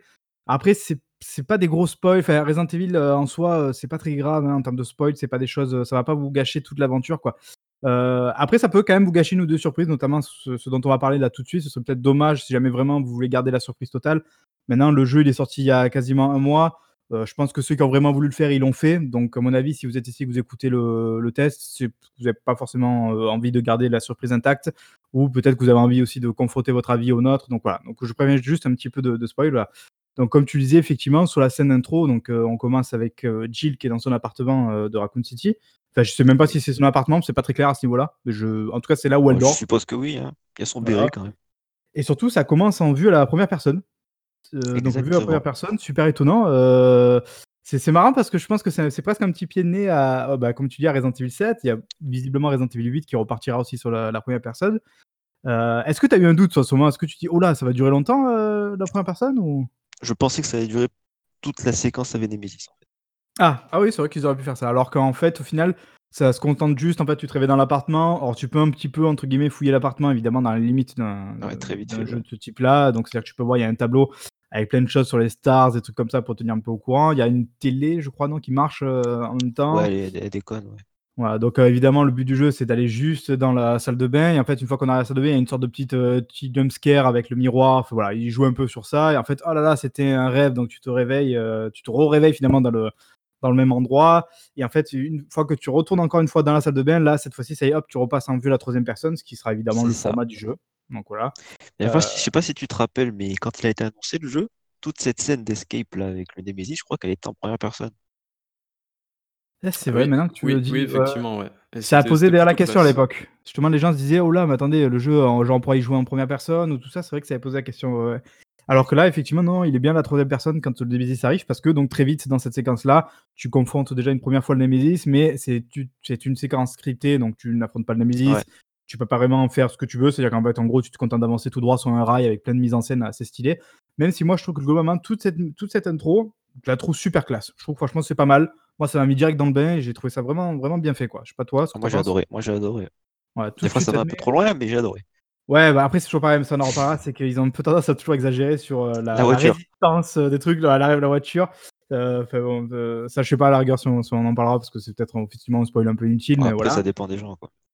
Euh, sachant m'a que on l'a pas dit, mais juste avant cette intro-là, il y a une vraie intro euh, en, Ah oui, en, oui. en vue prise réelle qui est vachement classe. Moi, j'aime bien, parce que ça faisait vraiment à l'ancienne en fait. C'est vraiment moi l'image que j'ai de Resident. Evil de l'époque avec des images en, en prise réelle comme ça.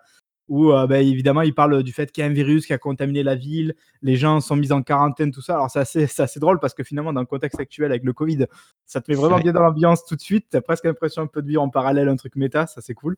Euh, et donc, tout de suite, voilà, cette intro-là qui, qui s'enchaîne on échappe du coup une première fois à Nemesis, donc une manière d'introduire Nemesis, et, euh, et voilà, et après les choses s'enchaînent. On rencontre Brad pour la première fois. Alors là déjà, première grosse différence avec le jeu original, parce que le jeu original, en fait, tu- ça commence, tu es expulsé en fait dans une rue avec une explosion, voilà, un peu d'ailleurs finalement comme le remake. T'es- tu te retrouves dans une, du coup, dans une rue à devoir éviter plein de zombies, un peu comme c'était le cas d'ailleurs dans le 2 au tout début, là où euh, dans l'original, pareil, le 2, tu devais euh, échapper à plein de zombies au début.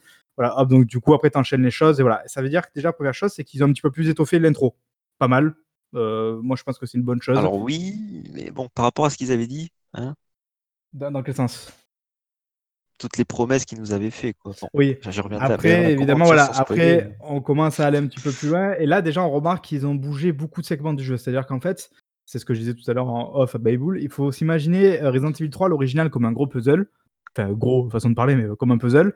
Ils ont cassé ce puzzle-là et en fait, ils ont rebougé les pièces les unes sur les autres pour replacer un événement qui se passait au milieu, au, au milieu du jeu. Hop, là, cette fois-ci, ils l'ont mis au début du jeu. Par exemple, un truc tout bête, Carlos. Carlos, qui est un personnage qu'on rencontre plus loin dans le jeu original. Là, cette fois-ci, on le rencontre quasiment au début. Donc, euh, un peu après toute cette séquence-là, très vite, on le rencontre. Attends, Euh, Carlos, euh, c'est pas le mec qui conduit un camion dans le désert, non? C'est pas un truc comme ça? Ah, c'est dans le 3, non? Je crois que c'est Dans le film, tu veux dire? Dans le film, oui, pardon. non, mais Euh, Je crois voilà, même qu'il est dans le, dans le 2, d'ailleurs, je crois. Je voulais placer le film parce qu'ils sont tellement merdiques ces films, c'est horrible. Sauf le premier qui est bien. Ah, voilà, alors sinon- moi je maintiens que le premier pour moi est un film très correct. Enfin, j'ai passé vraiment un bon moment alors que les Ouais. autres j'ai un peu plus de mal. Mais je crois qu'il est introduit de- dès le 2, euh, Carlos, il me semble. Je me souviens plus. Mais d'ailleurs, il me semble dans les. Bon, c'est une aparté film, on s'en fout. Euh, mais, euh, mais du coup, oui, je crois que le Nemesis, il apparaît dans Resident Evil 2, il me semble. Oui, Ouais, bah, si, je en crois fait, que c'est dès ça. la fin du premier, en fait, où il le tease en fait, à la fin du premier. et Oui, il c'est apparaît. ça. ouais. Voilà, dans le. Euh, bon, revenons aux moutons. Donc, le jeu, donc on, on- on tombe très vite sur Carlos, contrairement au jeu original où il faut attendre un petit peu plus longtemps. Et en fait, du coup, très vite, ils nous mettent dans cette fameuse séquence qui est peut-être l'une des meilleures du jeu. C'est la séquence entre guillemets en mode ouvert. C'est-à-dire qu'en fait, on se retrouve Ah au oui. milieu des, des rues voilà, de Raccoon City. Euh, problème étant, c'est que même par rapport à l'original, pour l'avoir en plus refait justement cette partie-là il n'y a pas longtemps, je trouve qu'elle est super chiche en fait, ce- cette séquence-là, qu'ils auraient pu être beaucoup plus généreux. Parce que finalement, on se retrouve avec quoi? On se retrouve avec euh, deux, deux chemins, quoi. Enfin, il y a deux, Ah, deux voilà, deux chemins. Ça, c'est un peu dommage, alors que dès, dès l'original, dès le début, justement, on se retrouve avec 4-5 chemins différents. Alors, il y en a plus ou moins, il faut faire des choses pour pouvoir progresser encore un peu plus loin. Mais en fait, ce qui est intéressant, c'est que tu peux avoir des événements qui se passent avant d'autres selon le chemin que tu as choisi. Je sais pas si vous avez réussi à suivre. C'est par exemple dans le jeu original, on peut tomber sur Brad plus vite que avant d'avoir fait autre chose, ou alors selon comment tu fais, tu peux faire d'abord le truc en question. C'est un truc par rapport à une bougie Sandy, d'ailleurs comme dans le remake. Euh, et ensuite, tu peux tomber sur Brad. Voilà, ça dépend. Donc, côté presque un peu simili monde ouvert, évidemment, c'est pas le cas. Évidemment, il n'y a pas des quêtes annexes. euh, encore moins des TP, comme on avait pu euh, des fois en l'entendre sur certaines rumeurs qui parlaient carrément de, de fait de- du fait de pouvoir se TP d'un point à l'autre de la ville parce Ouais, qu'elle est tellement le- le grande. voilà. Évidemment, c'est complètement faux. En fait, non, non, c'est un truc beaucoup plus, Du coup, est-ce que plus racheté que ça. c'est dans le même style un peu d'un alors j'y ai pas joué, mais du peu que j'ai j'en ai compris, un peu d'i de Evil Within 2, heu, le style de monde ouvert, on va dire, entre Alors, guillemets? le Ah monde ouvert est plus ouvert dans Evil Within. Euh, D'accord, sachant oui. que c'est pas, c'est pas déjà un très, un très gros monde ouvert. hein, c'est vraiment une partie de ville ouverte dans Evil C'est Within un c'est un vraiment petit des rues. quoi. quoi. Voilà. Là, c'est- C'est comment dire, c'est deux couloirs ouverts en fait, c'est ça l'idée quoi, c'est deux couloirs ouverts quoi. Et pas tant que ça, parce que tu peux même pas les, les explorer tant que t'es pas allé au bout du premier couloir, quoi. Oui, voilà, oui. D'accord. C'est ça le. Évidemment, tu as une marge de trucs à suivre en fait. Si tu veux euh, un truc tout bête, euh, enfin en fait, quand tu arrives dans cette ville-là, alors déjà, tu as deux trois magasins qui sont fermés avec des objets un peu spécifiques qui, que, que- dont tu pourras te débarrasser plus tard. Un crochet, euh, un, un- Le merde, coupe-boulon. Voilà, le coupe-boulon qui te permettra de couper les cadenas. Voilà. Après, tu pourras accéder à ces, ces magasins-là, sachant que ces magasins n'ont pas une importance capitale pour l'histoire, c'est juste que ça te permet de récupérer des items, des objets. Donc voilà, donc déjà, tu débarques dans cette place-là, un peu comme ça, enfin cette place, cette, cette bout de rue. Et ensuite, voilà, il y a le fameux truc qu'on me dit, il y a le couloir à gauche, le couloir à droite. Et il faut effectivement, comme l'a dit Voxen, aller d'abord au couloir à gauche pour pouvoir récupérer un item qui te permettra d'aller au couloir à droite. Après, avec le couloir à droite, tu peux aller tout au bout récupérer un item qui te permettra de revenir au couloir à gauche pour faire un truc. Je sais pas si tu vois un peu l'idée Bible, c'est euh, En c'est fait, une c'est manière, c'est euh, c'est du Resident Evil, quoi. C'est très Oui, mais clairement, c'est c'est avec des quand même- allers-retours Oui, mais- et Mais pas nécessaire, en fait, si tu veux. Ouais, bah, en fait, c'est c'est du Resident Evil, oui, non, parce que justement, c'est mais c'était déjà le cas dans l'original, ça, il il faut le dire. C'est Resident Evil, le 1 et le 2, c'était quoi? C'était en fait, en gros, on te met dans une. Une, j'ai pas le mot, une, une map, mais c'est pas, oui, c'est presque ça. On te met dans une map, donc le premier c'était le manoir, le deuxième c'est le commissariat, même si après, t'as des, que ce soit le, premier que ce soit le deuxième, tu as des zones un peu différentes après, après, quoi. Mais en gros, on te met dans deux grosses maps, voilà, et en gros, ben, débrouille-toi pour, euh, tu vois, progresser dans, dans, dans cette map-là sans que tu saches vraiment où tu dois aller, quoi.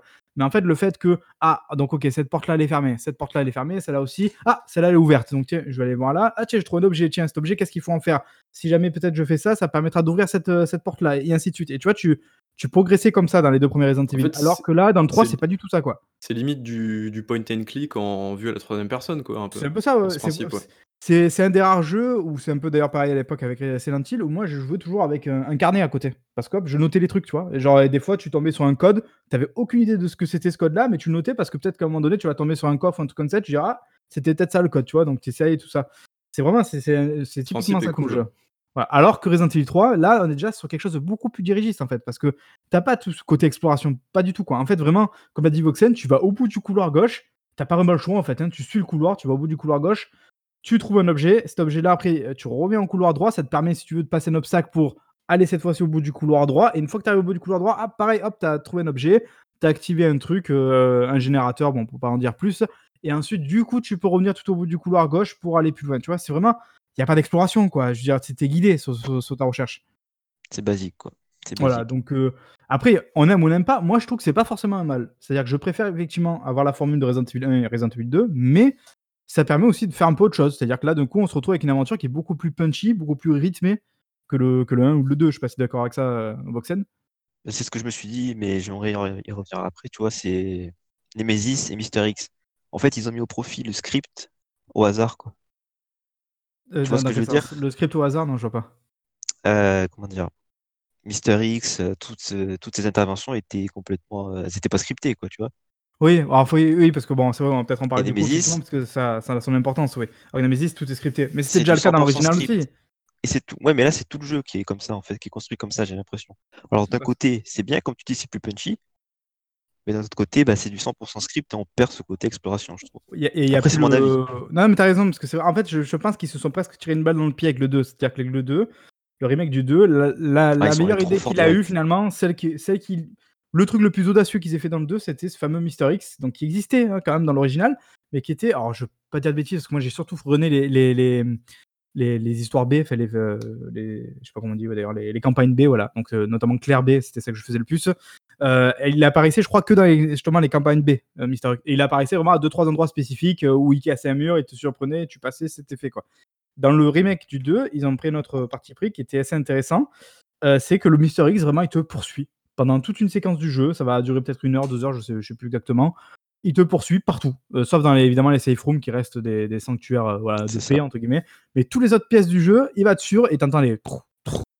Voilà, t'avais une vraie tension, quoi. voilà, ça te met une grosse pression parce que tu dois du coup euh, explorer, euh, faire les énigmes, voir les trucs avec euh, toujours la menace d'un mec derrière qui va arriver, qui va te mettre un gros taquet, tout ça. Donc vraiment, ça te mettait une vraie grosse pression. Et c'est vrai qu'on a tous eu cette question avec le 3 qui est arrivé, donc l'annonce du 3, c'est de se dire, mais du coup, comment ils vont faire? Ils vont faire la même chose avec le Nemesis? Parce que quelque part, c'était justement le rôle du Nemesis, de, de, de te poursuivre comme ça, de, de jamais te lâcher. Et en fait, bah, qu'est-ce qui s'est passé? Il s'est passé que dans le 3, ben non, en fait, le Nemesis, il est là, certes, mais c'est pareil, dans des endroits qui sont très scriptés, des, des moments qui sont très scriptés. Alors, tu peux l'affronter, euh, c'est pas très compliqué, d'ailleurs, je sais pas ce que t'en penses. Non. Une grenade, voilà, globalement? Ouais, il- ouais d'ailleurs, voilà, typiquement une grenade, il se met à genoux. En plus, euh, ça te récompense parce que quand tu le mets à genoux justement avec des trucs, il lâche une caisse, une caisse qui permet en général d'améliorer tes armes avec des, des trucs. Donc ça, c'est plutôt cool. Euh, par contre, euh, alors si tu le laisses un peu faire, c'est vrai qu'il est un peu nerveux quand même. C'est-à-dire que des fois, il va te faire des, des gros sprints, il va te mettre un gros taquet, tu vas rien comprendre. Surtout si jamais avec la est trop caméra, il est bien, mais qui est dommage. Il peut faire plein de trucs, mais il le fait qu'une seule fois, c'est dans la petite ruelle, quoi. Après, Ouais, il donc, disparaît. euh, C'est Ça, c'est vrai que c'est un peu dommage. Après, bon, euh, tous ceux qui connaissent Nemesis savent qu'il il sait manipuler des armes. Donc, évidemment, après, il aura différentes armes selon les, les Ouais. rencontres que tu as. Il va tirer dessus avec une lance-roquette, il va tirer dessus avec une mitrailleuse. Non, je dis bêtise, je sais plus si c'est une mitrailleuse à un moment donné. Non, il a lance-roquette, lance-flamme. Lance-flamme, oui, c'est pardon, le lance-flamme qu'il a. Euh, voilà, donc a- c'est c'est ça en fait. Mais en fait, finalement, ça, ça, ça se résume à quoi? Ça se résume à fuir. Voilà, à chaque fois que le Nemesis arrive, tu fuis. Ça a son intérêt de l'affronter juste pour avoir les fameuses caisses et pour être tranquille, parce qu'en fait, quand il est à terre, tu as beaucoup plus de temps pour pouvoir te barrer tranquillement. Mais euh, le concept, c'est vraiment de, fuir, d'aller en avant, de continuer l'histoire, voilà, c'est ça. Et aller globalement, tu vas la rencontrer comme ça 3-4 fois dans le jeu, sans compter les phases de boss, parce que tu la rencontres aussi après encore en, mode boss, quoi. Mais sinon, voilà, c'est tout, en fait. Et du coup, on n'a on n'a pas cette pression constante qu'on peut avoir le Mister X. Et donc, peut-être qu'avec le Mister X, en fait, ils se sont cramés cette cartouche-là. Et du coup, bah, les gens, forcément, quand on va voir sur les forums, tout ça, bah, ils sont un peu déçus, quoi. En fait, c'est peut-être pas ce qu'ils attendaient du Nemesis, quoi. Donc, Ouais, toi aussi, apparemment. Est-ce que, euh, est-ce que à la base, du coup, euh, enfin, au niveau du, quand ils ont créé le Nemesis à la base, est-ce qu'ils voulaient pas justement euh, faire en sorte que bah, ça soit une transition un peu plus, un peu plus préparée, on va dire, pour le Resident Evil 4 qui apparaissait genre peut-être quelques années après, tu vois, en mode, bah, on va vous habituer à des jeux couloirs et plus action et scripté. Et du coup, est-ce que euh, l'introduction du Nemesis, c'était pas un petit peu ça à l'époque? Alors pour aujourd'hui, effectivement, ils auraient pu le, modifier, mais à l'époque, c'était peut-être ça, non? Je sais pas. Alors, j'ai pas de certitude, aucune même, d'ailleurs sur ça, si ce n'est que à la base, le jeu était vraiment ce qu'ils appelaient un peu Resident Evil 1.9, c'est-à-dire que c'était un truc qui se passait en parallèle. D'ailleurs, on l'a pas dit en termes d'histoire, c'est vrai. Resident Evil 3 se passe en parallèle du 2. Il se passe même exactement Ouais. juste avant le 2, 24 heures, je crois, avant. Et après, il y a une partie qui se passe juste après le 2, euh, si je dis pas de bêtises. Ou en parallèle, je sais plus. Bon, voilà. Il y a avant, très- pendant voilà. et après. Voilà, voilà. Donc c'est très. Il y a une sorte d'ellipse un petit peu au milieu du jeu là, qui fait qu'après on passe après. Bon, bref, voilà. C'est très parallèle, donc ça fait que du coup on va retrouver des environnements comme on en parlera tout à l'heure, le commissariat qui revient, tout ça. Euh, mais du coup, voilà. Donc à la base, c'était vraiment un Resident Evil 1.9, donc presque une sorte de DLC, comme je dis, du, du 2. Il s'avère que ça a pris plus d'importance que c'est devenu un jeu à, à part entière. Après, à savoir ce qu'ils avaient préparé la suite. Je doute très fortement qu'ils avaient déjà imaginé Resident Evil 4 à l'époque, surtout qu'on sait que Resident Evil 4, ils ont eu 3-4 prototypes avant d'arriver à ce qu'on a eu. Donc ça veut dire vraiment qu'ils ne savaient pas trop vers où ils allaient aller, je pense, à la base. Donc euh, je, je pense pas, vraiment pas. Après, euh, quant à savoir pourquoi c'est plus dirigiste, peut-être simplement aussi que c'est plus simple à développer, que ça va plus vite. Peut-être que tu vois, il faut pas chercher plus loin des fois. Euh, il fallait développer rapidement Resident Evil. Il est sorti en 99, le 2 était sorti, je crois, en 98. Voilà, tout simplement, ils ont fait, ils ont fait vite fait un Resident Evil qui était plus couloir, qui a tenté d'autres trucs. Peut-être qu'après Nemesis est arrivé au milieu du développement en mode tiens, on va mettre un peu de sel dans tout ça. Peut-être aussi qu'ils avaient vu que le, le Mister X qui apparaissait déjà un petit peu dans le 2 euh, sur certains scénarios avait beaucoup plu aux gens. Qu'ils se sont dit on va essayer de faire un truc un peu similaire. Sachant quand même que dans l'histoire, c'est plus ou moins intéressant. Et, et comment dire, il, il sépare vraiment le Nemesis du Mister X. hein. C'est vraiment pas le. c'est- En gros, ils expliquent que le Nemesis arrive d'une branche européenne d'Umbrella. Le, le Umbrella, c'est la, la- la société pharmaceutique euh, maléfique euh, de Resident Evil qui est à l'origine de tout ça, qui vend en sous couvert de, de, son, de son pôle pharmaceutique, en fait, il vend des armes biochimiques euh, biologiques et chimiques pardon, à des gens qui veulent bien les acheter. Euh, et en fait, il nous explique que Nemesis vient de la branche européenne. Il se verra même peut-être que ça viendrait de la branche euh, française, d'ailleurs. euh, Oui. Parce que dans le code le bah, jeu. pareil, elle. Euh, Claire, au début. Donc je pense que c'est. Il y a un lié, document dans, dans... Ouais, mais bon. Ah, j'ai Ah, pas vu celui-là. Ouais, il y a un document dans le jeu qui. qui Vers la fin, Ah, il y a un si, document oui, oui, où il y a l'aéroport, je crois c'est Charles. Charles de Gaulle. Ouais. Ouais, c'est vrai, c'est vrai. J'ai vu un peu. C'est sur le laboratoire de la fin, c'est ça? Voilà, oui, c'est vrai, je vois, je vois. Donc oui, donc apparemment voilà, donc Nemesis viendrait de euh, Umbrella euh, branche française, alors que le Mister X en gros c'est euh, c'est euh, le, le, le monstre un peu de la branche américaine. Et c'est très marrant d'ailleurs parce que tout de suite ils te mettent en place et c'est là où dans le remake ils introduisent déjà un petit peu l'après, c'est qu'il y a déjà, enfin c'est qu'il y a le parasite avec Nemesis, c'est-à-dire qu'en fait Nemesis c'était un, un tyran, un tyran c'est c'est comment dire, euh, c'est un gros monstre un peu d'Umbrella qu'on voit déjà dès le premier. C'est vraiment un truc un peu gros, grand, mastoc euh, qui défonce la gueule. C'était le boss du premier, euh, du premier Resident Evil. Et en fait, Nemesis, c'est un tyran qui a été, qui a été croisé avec un parasite. Ce parasite, c'est une bestiole qu'on verra après, justement, dans les autres Resident Evil, Resident Evil 4 notamment. Et donc, ce qui est très drôle, c'est que dans le jeu, ils te disent genre, même Umbrella version classique américaine se dit genre, ah non, mais nous, on s'amuse pas avec les parasites, genre, c'est incontrôlable, on veut pas faire ça, quoi. Genre, euh, ça va nous échapper à notre contrôle, même si c'est très impressionnant ce qu'il fait. D'ailleurs, je crois que c'est ce qu'il met dans le, dans le rapport. Genre, c'est super impressionnant, les gars, votre truc, mais euh, nous, on n'est pas trop fans de ce- ces méthodes-là, quoi. Donc, ça, c'est assez marrant. J'ai- J'aime bien le, le côté méta, un peu histoire, et c'est plutôt bien Ah, géré il y a dans, le jeu. il y a plein de blagues. Voilà, ça, ça c'est assez drôle. Euh, et du coup, ben donc voilà, donc ce Nemesis et ce Mystery sont deux choses un peu euh, différentes, mais qui ont quand même dans le fond un peu le même rôle, à savoir euh, venir te défoncer la gueule. Euh, sachant que le Nemesis, son but vraiment dans le jeu, c'est euh, il y a la fameuse, ce fameux cri là, Stars, comme ça, Stars. voilà. Son but, c'est défoncer du Stars et notamment bah, toi du coup parce que tu en fais partie. Il y a Brad aussi. Euh, même si là, Brad, pareil, n'a pas du tout euh, le même destin dans le jeu original et dans le remake, parce Non. que Brad revient, Brad Vickers, Viken, j'ai un doute. Oui, oui, Vickers, Vickers. Ouais, voilà. Qui est un Stars euh, de l'équipe Alpha, c'est-à-dire euh, l'équipe qui. Enfin voilà, je, perds tout le monde. Mais en gros, l'équipe qui à la base était censée intervenir dans le 1, mais après on envoie justement l'équipe Bêta parce que l'équipe Alpha donne plus de nouvelles. Mais là, je pense que j'ai perdu un peu euh, ceux qui s'y connaissent pas. Euh, donc ce fameux personnage, Brad, t'aide un petit peu au début du jeu, tout ça. Dans l'original, il se fait justement défoncer par le Nemesis quand il arrive au commissariat.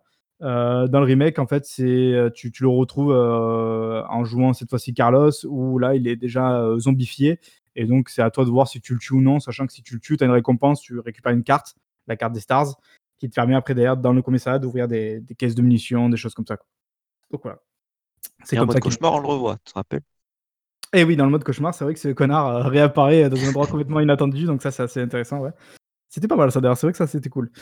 Ah, c'est un des bons trucs. Du coup, on finit juste vite fait sur le scénario, on va pas essayer de spoiler des masses, euh, enfin plus que ça, parce qu'on l'a- déjà fait. Comme j'ai dit, voilà, on retrouve le commissariat, à la différence de l'original, le commissariat, on le faisait avec Jill, cette fois-ci, on le fait avec Carlos, qu'ils ont essayé de donner un petit peu plus d'importance à Carlos, donc on a deux grosses zones avec Carlos, à savoir le commissariat, euh, l'hôpital, qui, était déjà dans l'original aussi, voilà, donc, euh, et peut-être l'une des meilleures séquences du jeu. Moi, j'ai beaucoup aimé l'hôpital.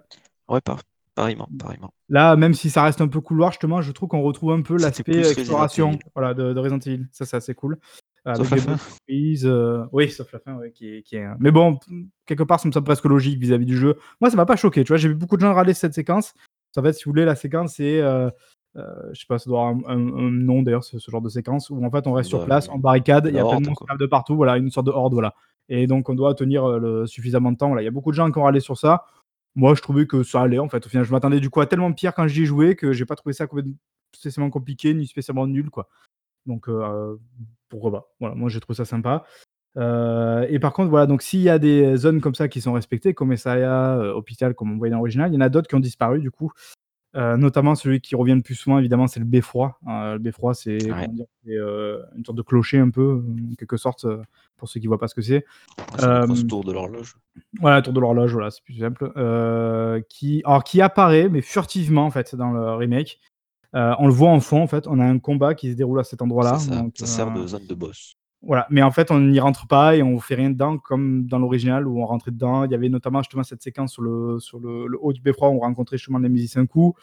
Enfin, c'est, je sais que les gens étaient beaucoup déçus, je peux le comprendre, parce que c'était vraiment l'un des endroits emblématiques du 3, en fait. Et on était, je pense, tous curieux un peu de voir comment ils pouvaient remaker ça et le mettre en valeur, parce que c'est un endroit qui était très, très stylé en termes de, de design, tout ça. Ça aurait pu être une bonne occasion de faire un truc sympa, mais bon, donc, du coup, pas de beffroi. Et en fait, on en arrive peut-être au truc euh, qui nous, nous a un petit peu interpellé quand on a joué, c'est qu'on a l'impression que le jeu a été un peu charcuté, en fait.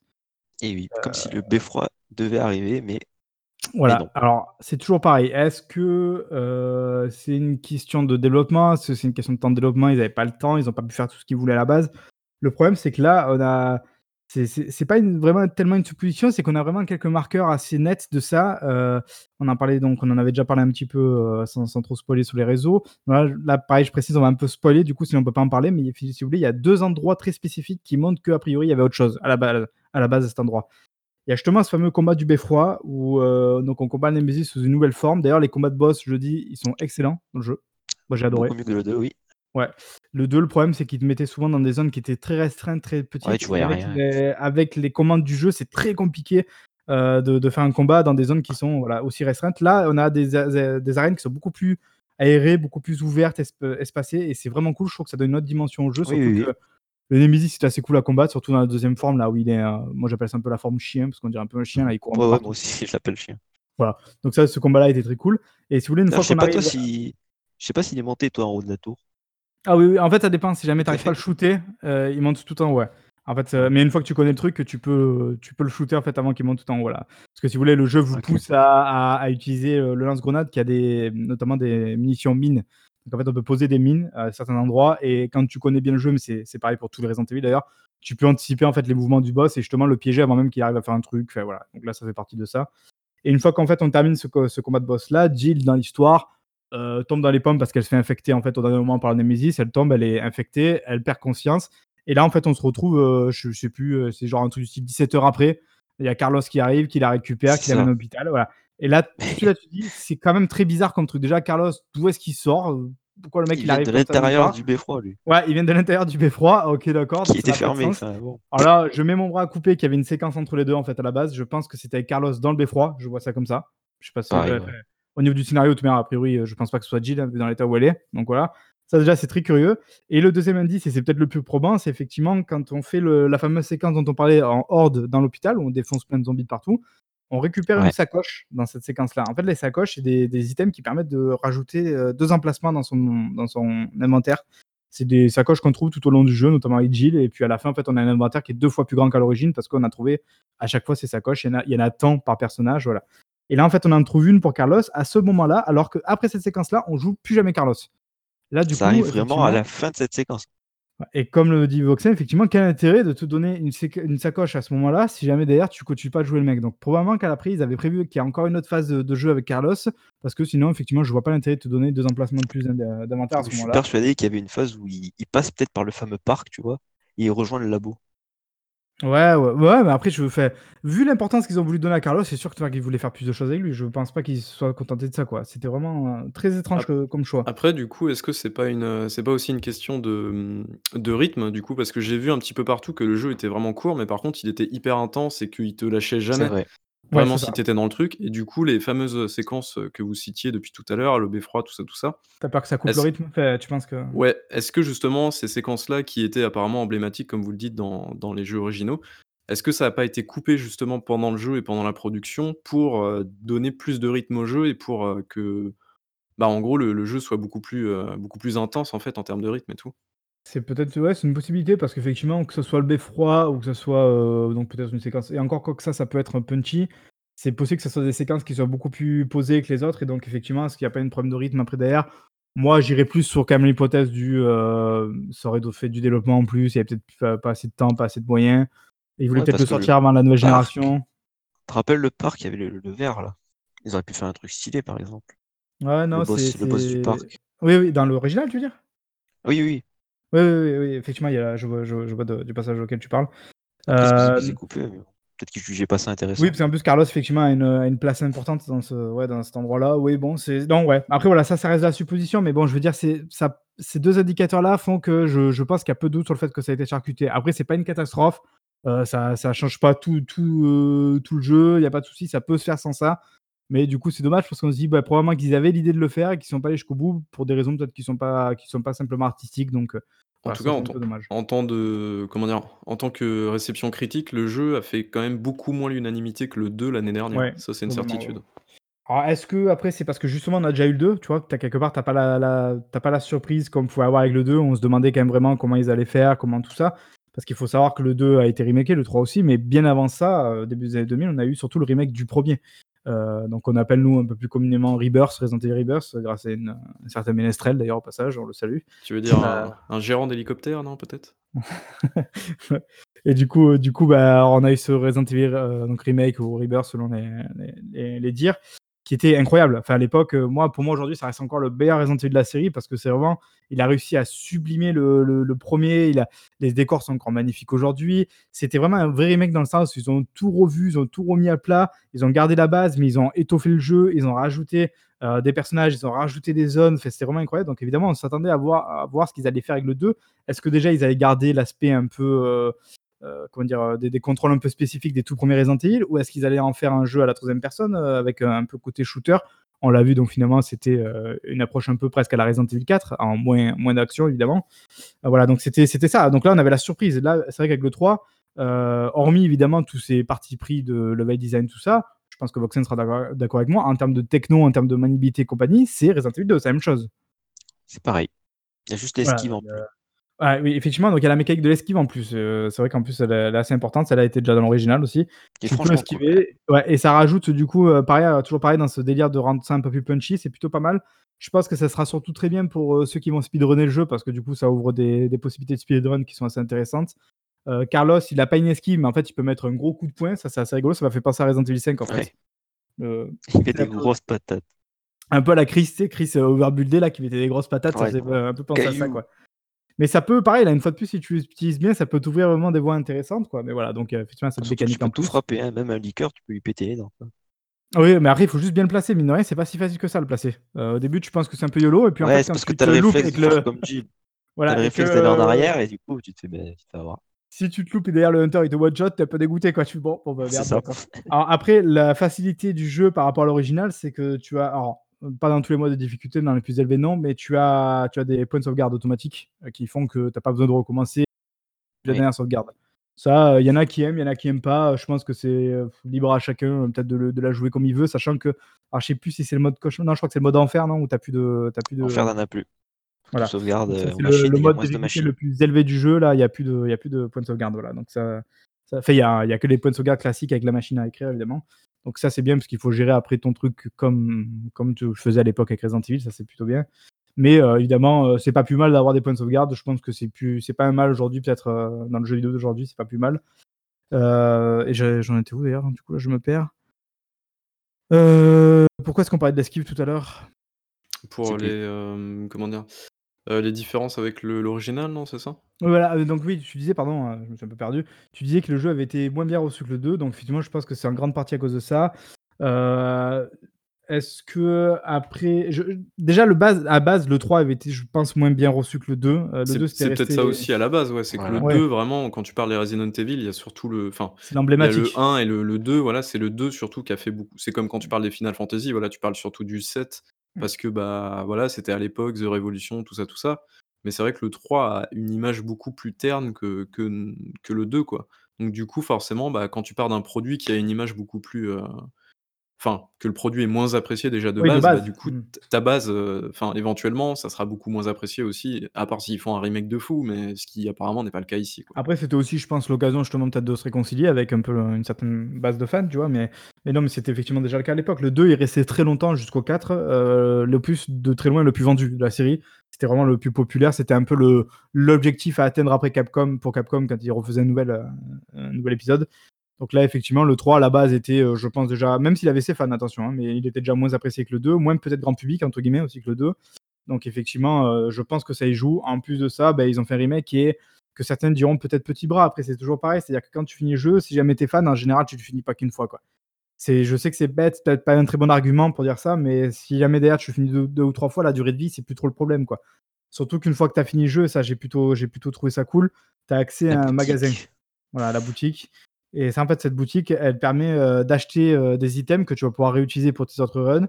Et en fait, les items, ça va être alors soit tu vas pouvoir acheter une sacoche supplémentaire pour avoir plus de place. Tu vas pouvoir acheter aussi par exemple des médaillons, des médaillons qui vont te donner plus de vie, euh, plus de, Défense dégâts attaque. en attaque, voilà, plus de défense, des choses comme ça. Tu as des armes aussi. Alors il y a évidemment le sacro-saint lance-roquette illimité, mais qui coûte une blinde parce qu'en fait, l'argent que tu peux utiliser dans la boutique, c'est des points que tu débloques pendant ta run en jeu. Alors, par exemple, si jamais tu finis le jeu en normal, si tu finis en cauchemar, par exemple, bah, tu auras plus de points quand tu finis en cauchemar qu'en normal, évidemment. Si après dedans, tu fais des défis, parce qu'il y a plein de défis à faire dans le jeu, par exemple, du style euh, tuer 100 zombies, euh, tuer deux zombies en même temps, des choses comme ça, bah, tu vas là, pareil, encore débloquer des, points, et ces points vont te permettre après d'acheter ces fameux éléments dans la boutique. Et c'est sûr que si jamais tu repars sur une mode difficulté plus élevée, mais que derrière, tu as acheté tous les médaillons qui te permettent d'avoir plus de vie, plus de défense, plus d'attaque, et qu'en plus tu te balades avec de la lance-roquette illimitée, ce que j'ai fait, ah bah, je peux te dire que c'est beaucoup plus simple euh, pour pouvoir euh, te balader dans, dans, le jeu, mais je trouve que ça donne une dimension arcade vachement intéressante au jeu et vachement jouissif parce que faire le jeu avec un lance-roquette illimité, je trouve ça excellent en fait, même si évidemment ça gâche un peu entre guillemets les, les, le, le, concept de base, vu que de toute manière t'as pas accès à ce magasin au début et que tu peux pas avoir ces items, de toute manière t'as déjà fini le jeu de base une fois normalement quoi. Là, ça te... En plus, le lance-roquette, il faut vraiment avoir beaucoup beaucoup de points pour l'avoir. Hein. C'est vraiment un item que t'as pas forcément tout, au tout ah, le plus cher. Ouais, c'est le plus cher, c'est le plus compliqué. Je l'ai même pas vu quand j'avais fini un hardcore. Ah voilà, bah, alors, et, euh, moi j'ai fini par l'avoir parce qu'en fait j'ai farmé un petit peu tous les défis à faire, donc j'ai fini par l'avoir comme ça, mais je veux dire à la base c'est vraiment un item qui est très compliqué à avoir, mais après tu peux aussi avoir tout bêtement un pistolet classique avec des balles illimitées, et ça ça change beaucoup de choses aussi dans la manière de progresser dans le jeu, parce que tu peux prendre le temps de, de, de buter un par un les, les, zombies, ce que tu fais pas forcément dans le jeu de base, parce que comme tout Resident Evil qui se respecte, évidemment, tu as un nombre de balles li euh, limité, il faut faire attention, tout ça, donc il faut pas trop gâcher les balles, même si là aussi, et c'est vrai qu'on l'a pas dit, je trouve que comme dans le 2, les zombies sont mais d'une résistance hallucinante, euh, ah, moi, oui, ça oui, me oui. gonfle un peu. Bon, vraiment, moi, de tirer 15 balles dans la tête d'un zombie, ça me gonfle. Le, plus- le plus gonflant, c'est qu'ils n'ont pas de réaction euh, quand tu tires. En plus, ouais, il y a pas beaucoup. Alors, ça, je sais même pas si, Si, dans le 2, s'ils c'est étaient repoussés à la rigueur, ok. Voilà.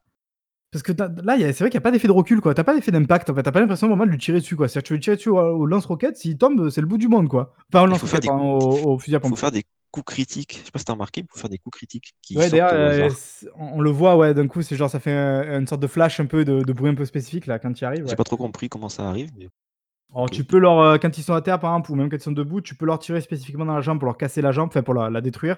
Et après, une fois qu'ils ont la, la jambe pétée, en fait, ils rampent au sol. Donc là, c'est plus facile à gérer. Tu peux le finir au couteau, tout ça. Mais comme tu dis, effectivement, ça paraît un peu aléatoire comme truc. Donc ça, c'est dommage, quoi.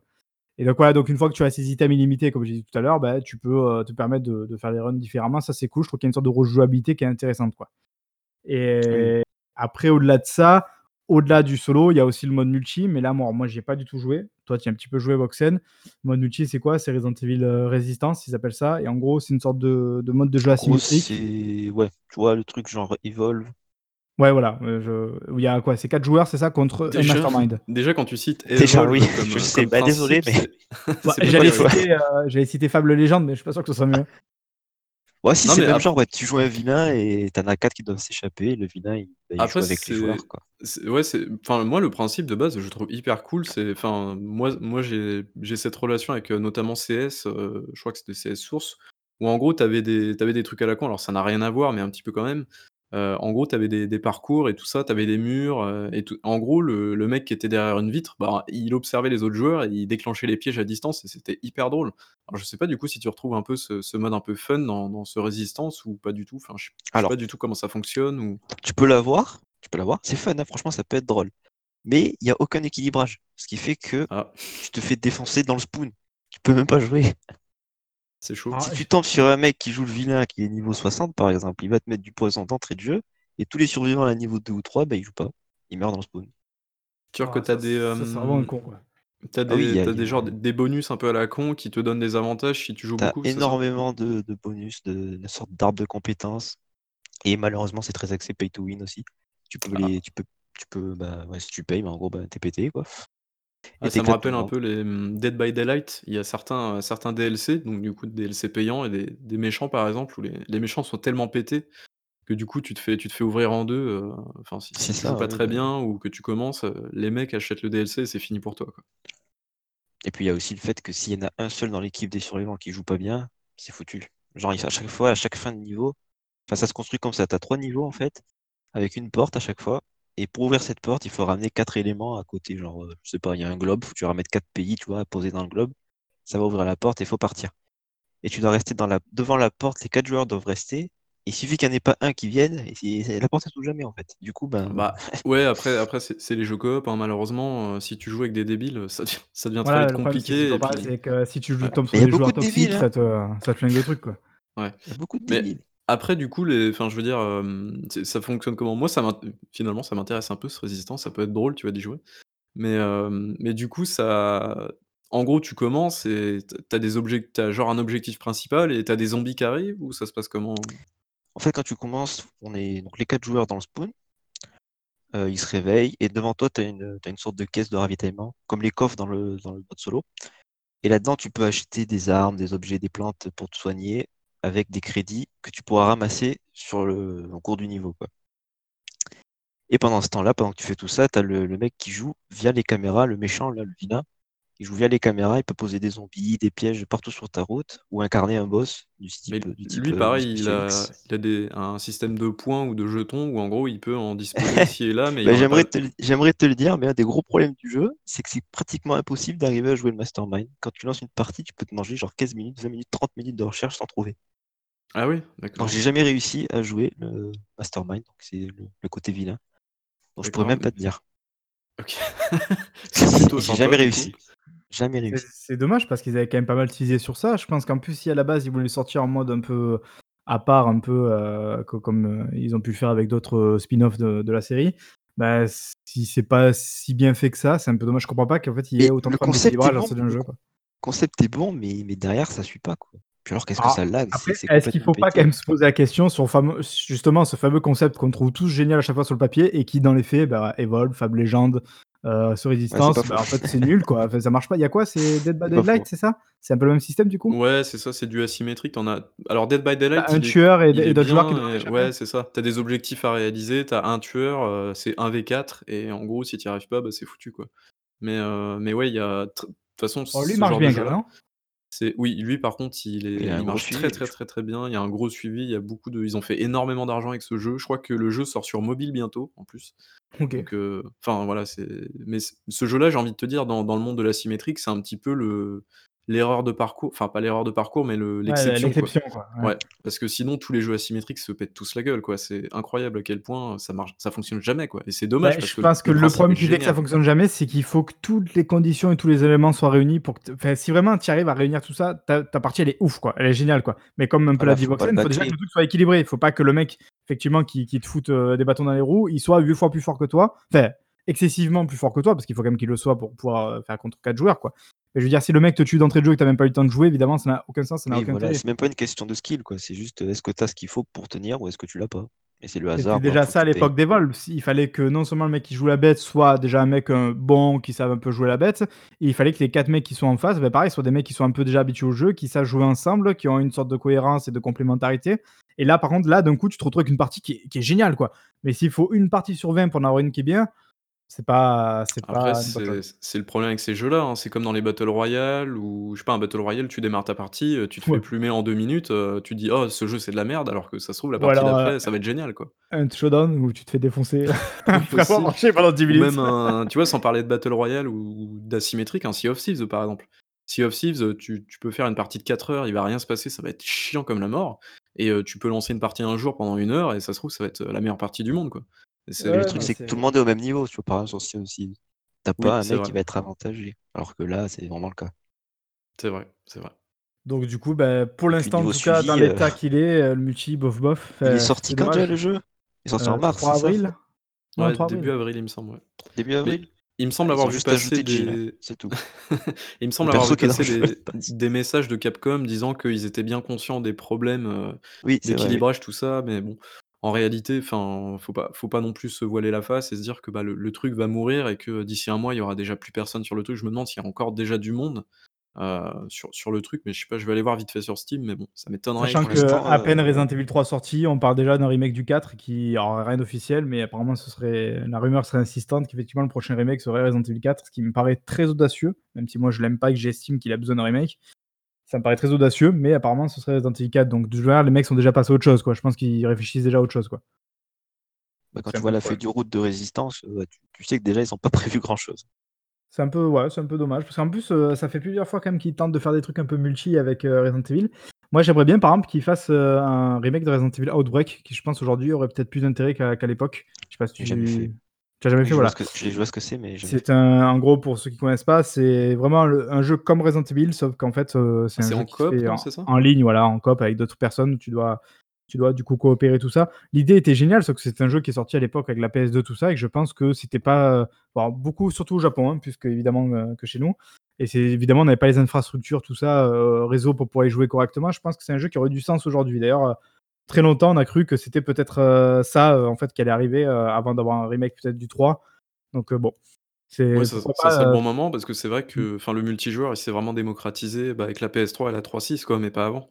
Et puis, Voilà, les donc, heu les infrastructures étaient pas forcément là. En plus, à l'époque de la PS2, c'était galère parce qu'il fallait À un l'époque, c'était vachement fallait, avant-gardiste, mais c'était, pro enfin, probablement que le non-succès du jeu, même s'il y en a quand même eu 2, donc ça a quand même un petit peu marché, heu, est plus dû au fait que, bah, on n'était pas encore vraiment dans cette période-là de jeu, que le jeu en lui-même qui était peut-être mauvais, quoi. Aujourd'hui, peut-être faire un Outbreak avec, heu, tout ce qu'on a aujourd'hui comme environnement, réseau et compagnie, ça pourrait être malin, ça pourrait être plus intéressant effectivement que faire un mode résistance comme ça Bah, après, faire, hem, après tu as pas eu les enfin, dans alors c'était pas forcément le même principe, mais ce côté un peu coop en ligne ou coop local, heu, les Revelations, non? C'était pas un petit peu la même Oui, chose? bah, tu pouvais jouer en coop dans le 2, mais c'était de la coop, quoi. De la coop comme n'importe n'importe quel jeu, quoi.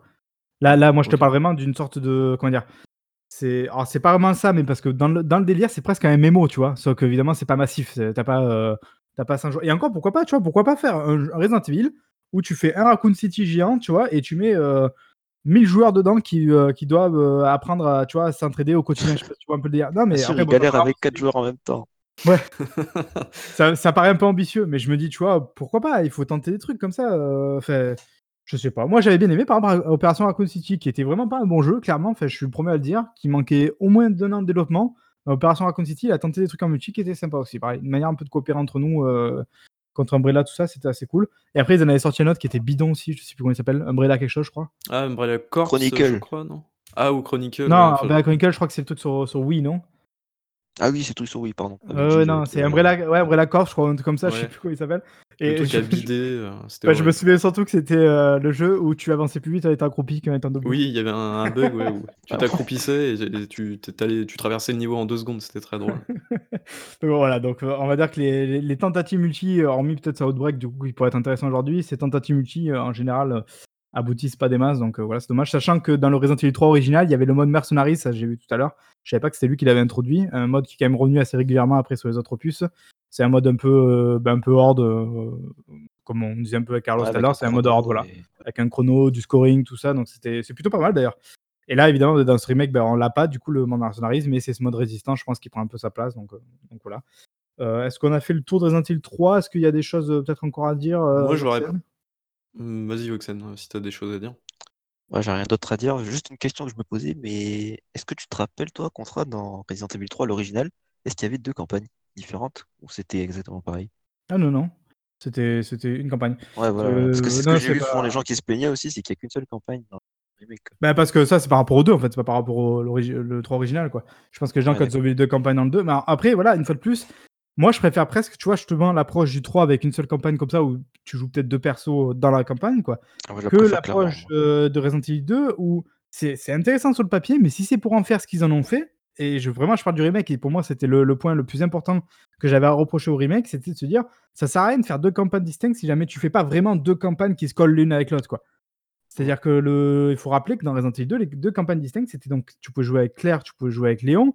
Alors après, tu as ce qu'ils appellent Léon A, Léon B, Claire A, Claire B. C'est-à-dire qu'en fait, si tu faisais une partie avec Léon A, tu pouvais ensuite enchaîner avec Claire B, qui était censée être, on va dire, la la la face, de enfin, dans une pièce pile ou face, c'était la face du pile, quoi. Voilà, donc tu pouvais, Ouais. heu, faire en même temps que Léon un peu, heu mais en fait, dans les faits, ce qui se passait, c'est que, bah, non, en fait, c'était plus ou moins le même jeu. Il y avait 2-3 éléments qui changeaient, 2-3 armes qui changeaient, 2-3 décors, mais globalement, c'était le même jeu et surtout, on n'avait pas cette sensation que pendant qu'on jouait avec Claire pour le Claire B, bah, qu'en fait, il y avait vraiment Léon côté, A ouais. qui, voilà, qui jouait en même temps, quoi. C'est-à-dire qu'il y avait pas vraiment d'interaction entre les 2 Il y personnages. avait même des incohérences, quoi. Ouais, il y avait même des trucs où tu faisais exactement la même chose avec un personnage et avec l'autre, alors que tu étais censé être déjà dans le Claire B. Enfin voilà, avait moi, je à l'époque, j'avais pu le pardonner pour Resident Evil 2 parce que c'est pareil qu'il a eu un développement un peu chaotique, qu'il a été reboot un peu d'un moment, tout ça, donc tu te dis: «Bon, en 98, tu en tiens pas trop rigueur, c'était déjà plutôt bien d'avoir 2 personnages comme ça à jouer et tout». Maintenant, tu fais un remake, tu as déjà ton modèle de base et tout, tu peux te permettre de faire 2 scénarios vraiment intéressants et complémentaires, quoi. Donc quelque part, s'ils l'ont pas fait là, bah, tant mieux que dans le 3, ça soit de toute manière qu'un seul scénario parce que c'est plus cohérent et ça se tient mieux, quoi. Et au final, je le trouve beaucoup mieux à speedrunner le 3 que le 2, tu vois? Ouais, puis bah, après, c'est toujours pareil, c'est qu'après, ça dépend, c'est quand même moi, je trouve quand même ce qui est intéressant dans le speedrun et ce qui m'intéressait à l'époque dans le speedrun de Resident Evil, c'est c'est de c'est-à-dire que ce cette grosse map que tu as exploré ex hem, pardon, à explorer, à faire des énigmes et tout ça, tu, une- il faut l'optimiser, il faut savoir à quel, à quel endroit il y a les- les, euh, l'énigme. Est-ce que ça vaut le coup de passer par là pour récupérer tel objet ou est-ce que tu le récupéreras pas en faisant tel aller à une autre salle? Voilà, c'est ça qui est intéressant. Alors que dans le 3, t'as pas ça, t'as pas d'énigme dans le 3 en fait. Non, tu vas toujours tout droit, ouais. Mais je sais pas, j'ai Il- préféré le 3, bizarrement. Oui, après, bah, bah, parce qu'il est, il est plus, il est plus feel good en fait, je trouve. Il est plus rythmé, il est plus punchy, il est plus Ouais, accessible en fait. J'avais aucun problème à le refaire deux fois dans la journée. Là où le 2, Donc, euh, donc, ouais, donc, ouais. Tu voulais poser une question d'ailleurs, euh, Bayboul Heu, non, mais c'était pour, heu, du coup, comme je pense qu'on a fait le tour, bah, que vous présentiez, du coup, votre avis très rapidement. Bah, moi, par exemple, moi, je suis un noob de Resident Evil. Mon seul contact avec le avec la licence, c'est les films, donc c'est quand même pas terrible, on va pas se mentir. Si, par contre, moi, j'ai vraiment Ah oui. kiffé les les films d'animation qu'ils ont fait, je sais pas si vous les avez ah, vus? Dégénération, et Ouais. Nation et Vendetta. je je l'ai crois. pas vu, moi. J'ai alors j'ai pas vu le Vendetta, mais le premier, je je le trouve vraiment super cool. Le deuxième un peu moins, mais il est quand même assez cool et le dernier, j'ai pas vu, mais film d'animation, j'ai enfin bref. Ouais, mais ça a peut-être un peu Hem vieilli là, non? comment? Ça a peut-être un peu vieilli là maintenant. Heu, ouais, c'est vrai que niveau visuel, déjà, à l'époque, quand c'est sorti, c'était pas ouf non plus. Mais ouais, c'était il y a 10 ans, je crois déjà le premier. enfin bref.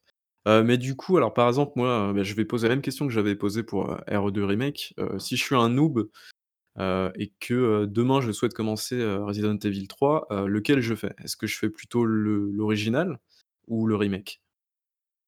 Non, le, le remake. Enfin, je pense qu'aujourd'hui. euh, Ouais, c'est c'est plus logique.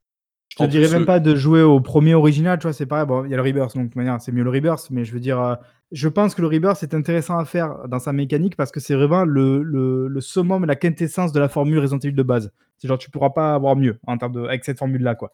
Ça, c'est vraiment le top. Après, ça peut être intéressant de faire justement le Rebirth, le premier, avec, euh, donc, où tu vas voir vraiment ce que c'est un Resident Evil pur, pur jus, et derrière d'enchaîner finalement avec le 2 parce que bah, tu vas pouvoir continuer l'histoire, mais en retrouvant quand même des mécaniques qui sont beaucoup plus, euh, beaucoup plus actuelles, et donc pareil pour le 3, quoi.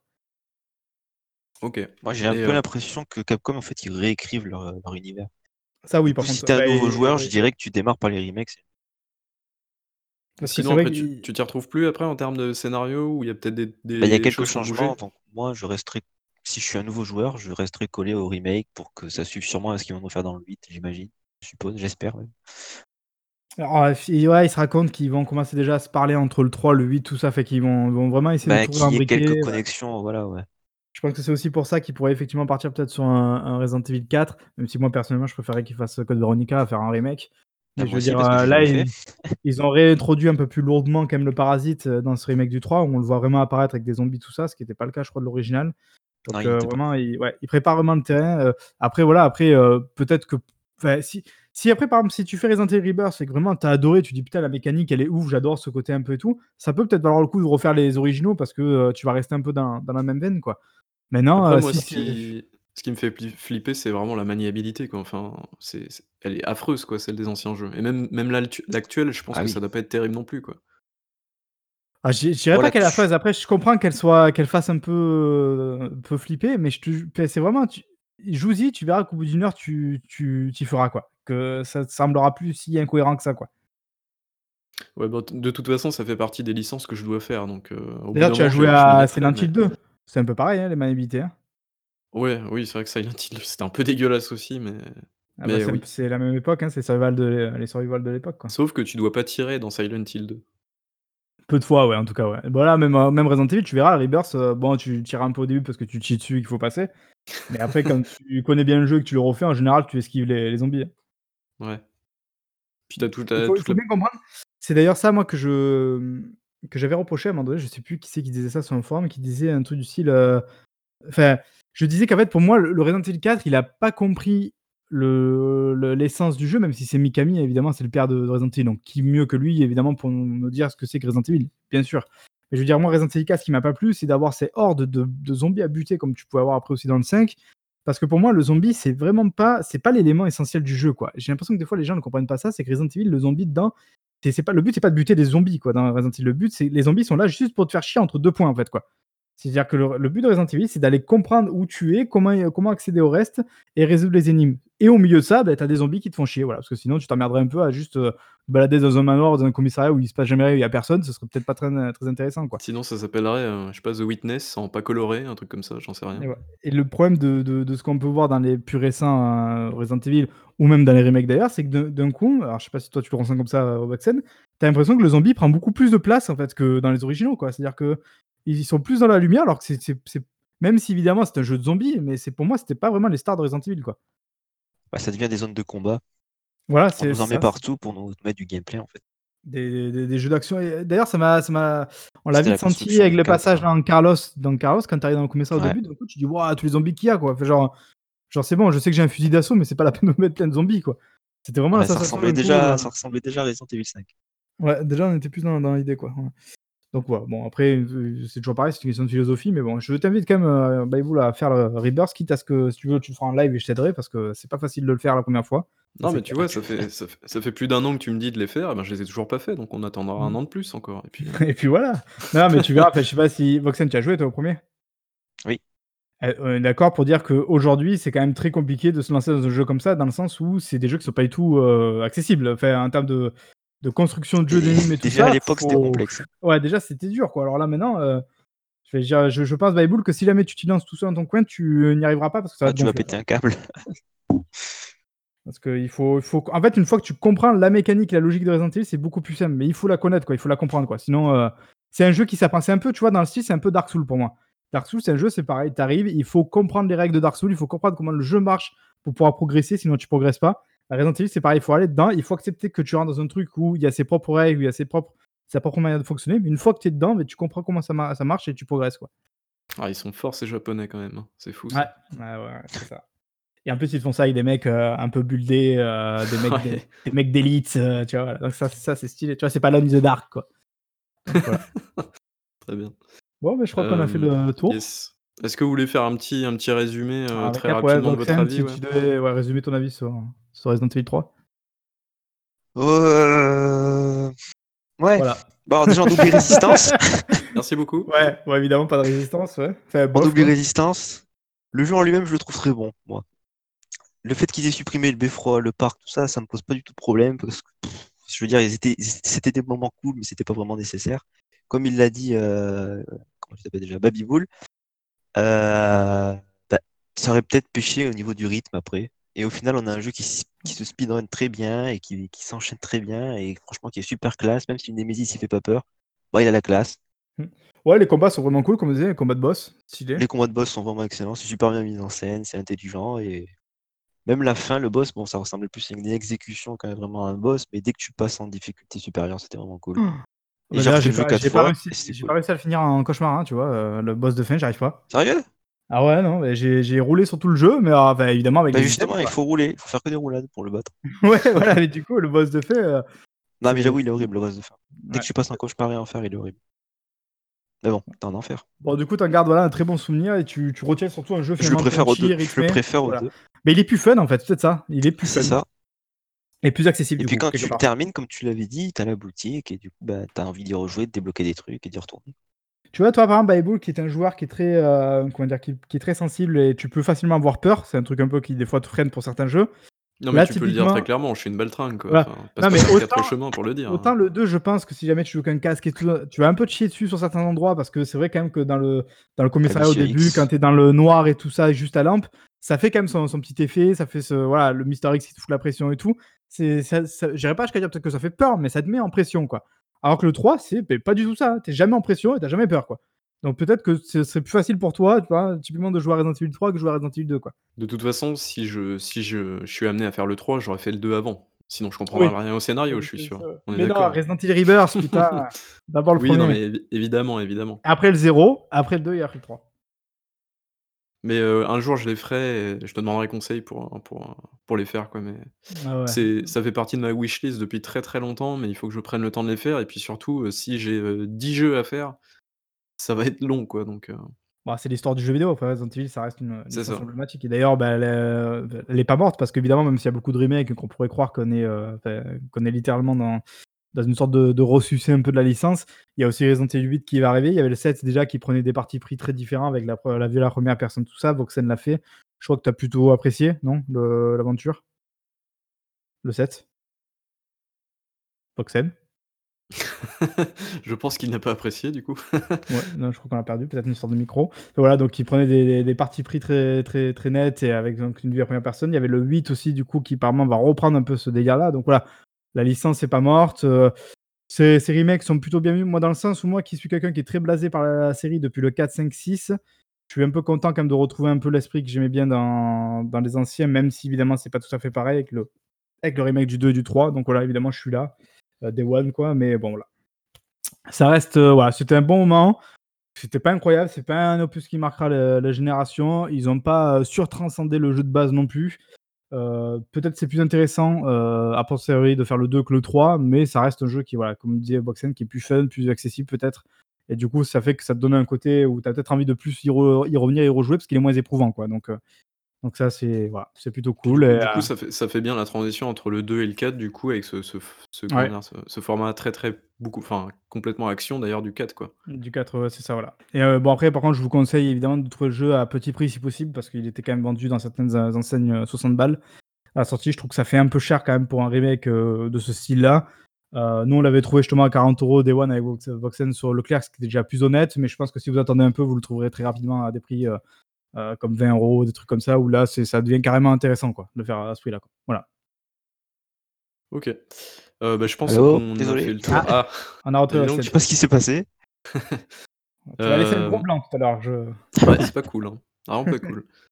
Non, bah, du Désolé. coup, Voxen, on va te laisser le mot de la fin. Heu, est-ce que tu veux D'accord, nous mais c'est dire un passé petit quoi truc déjà? sur, sur, sur, heu, Resident Evil 3? Je sais je me sou je me souviens même plus. Est-ce que tu as donné ton avis sur le Oui, jeu oui, il a dit, voilà, il a dit qu'il Oui, trouvait OK. ça plus punchy, plus, plus sympa, qu'il avait marche. bien aimé, voilà, qu'il avait Oui, bien aimé bien l'approche du jeu. bien plus rythmé, j'ai beaucoup plus, aimé le Ouais. refaire et le refaire. Je l'ai fait combien? 4 fois. D'accord, OK. C'est de l'acharnement à ce niveau-là, non? C'est Bah, non, c'est Ouais, pas mais bon, beaucoup, ça hein? se fait en 1 heure, 1 heure et demie, Ouais, voilà, c'est ah ah oui, parce qu'après, heu, comme tout bon Resident Evil qui se répète, quand tu refais le jeu, surtout quand tu as des items, heu, moi, la 2e fois, effectivement, je l'ai fini en 1 heure 3, quoi. Ça va beaucoup plus vite. D'accord. Ça fait un peu flipper, mais OK, ça marche. Non, mais il faut vraiment Hem connaître le jeu et y aller quoi. Comment? OK. Faut vraiment y aller comme un fou, quoi, pour le finir Ah en OK. 1 heure, hein. Ça marche. Ouais, ouais, il faut, heu, avancer sans s'arrêter, quoi.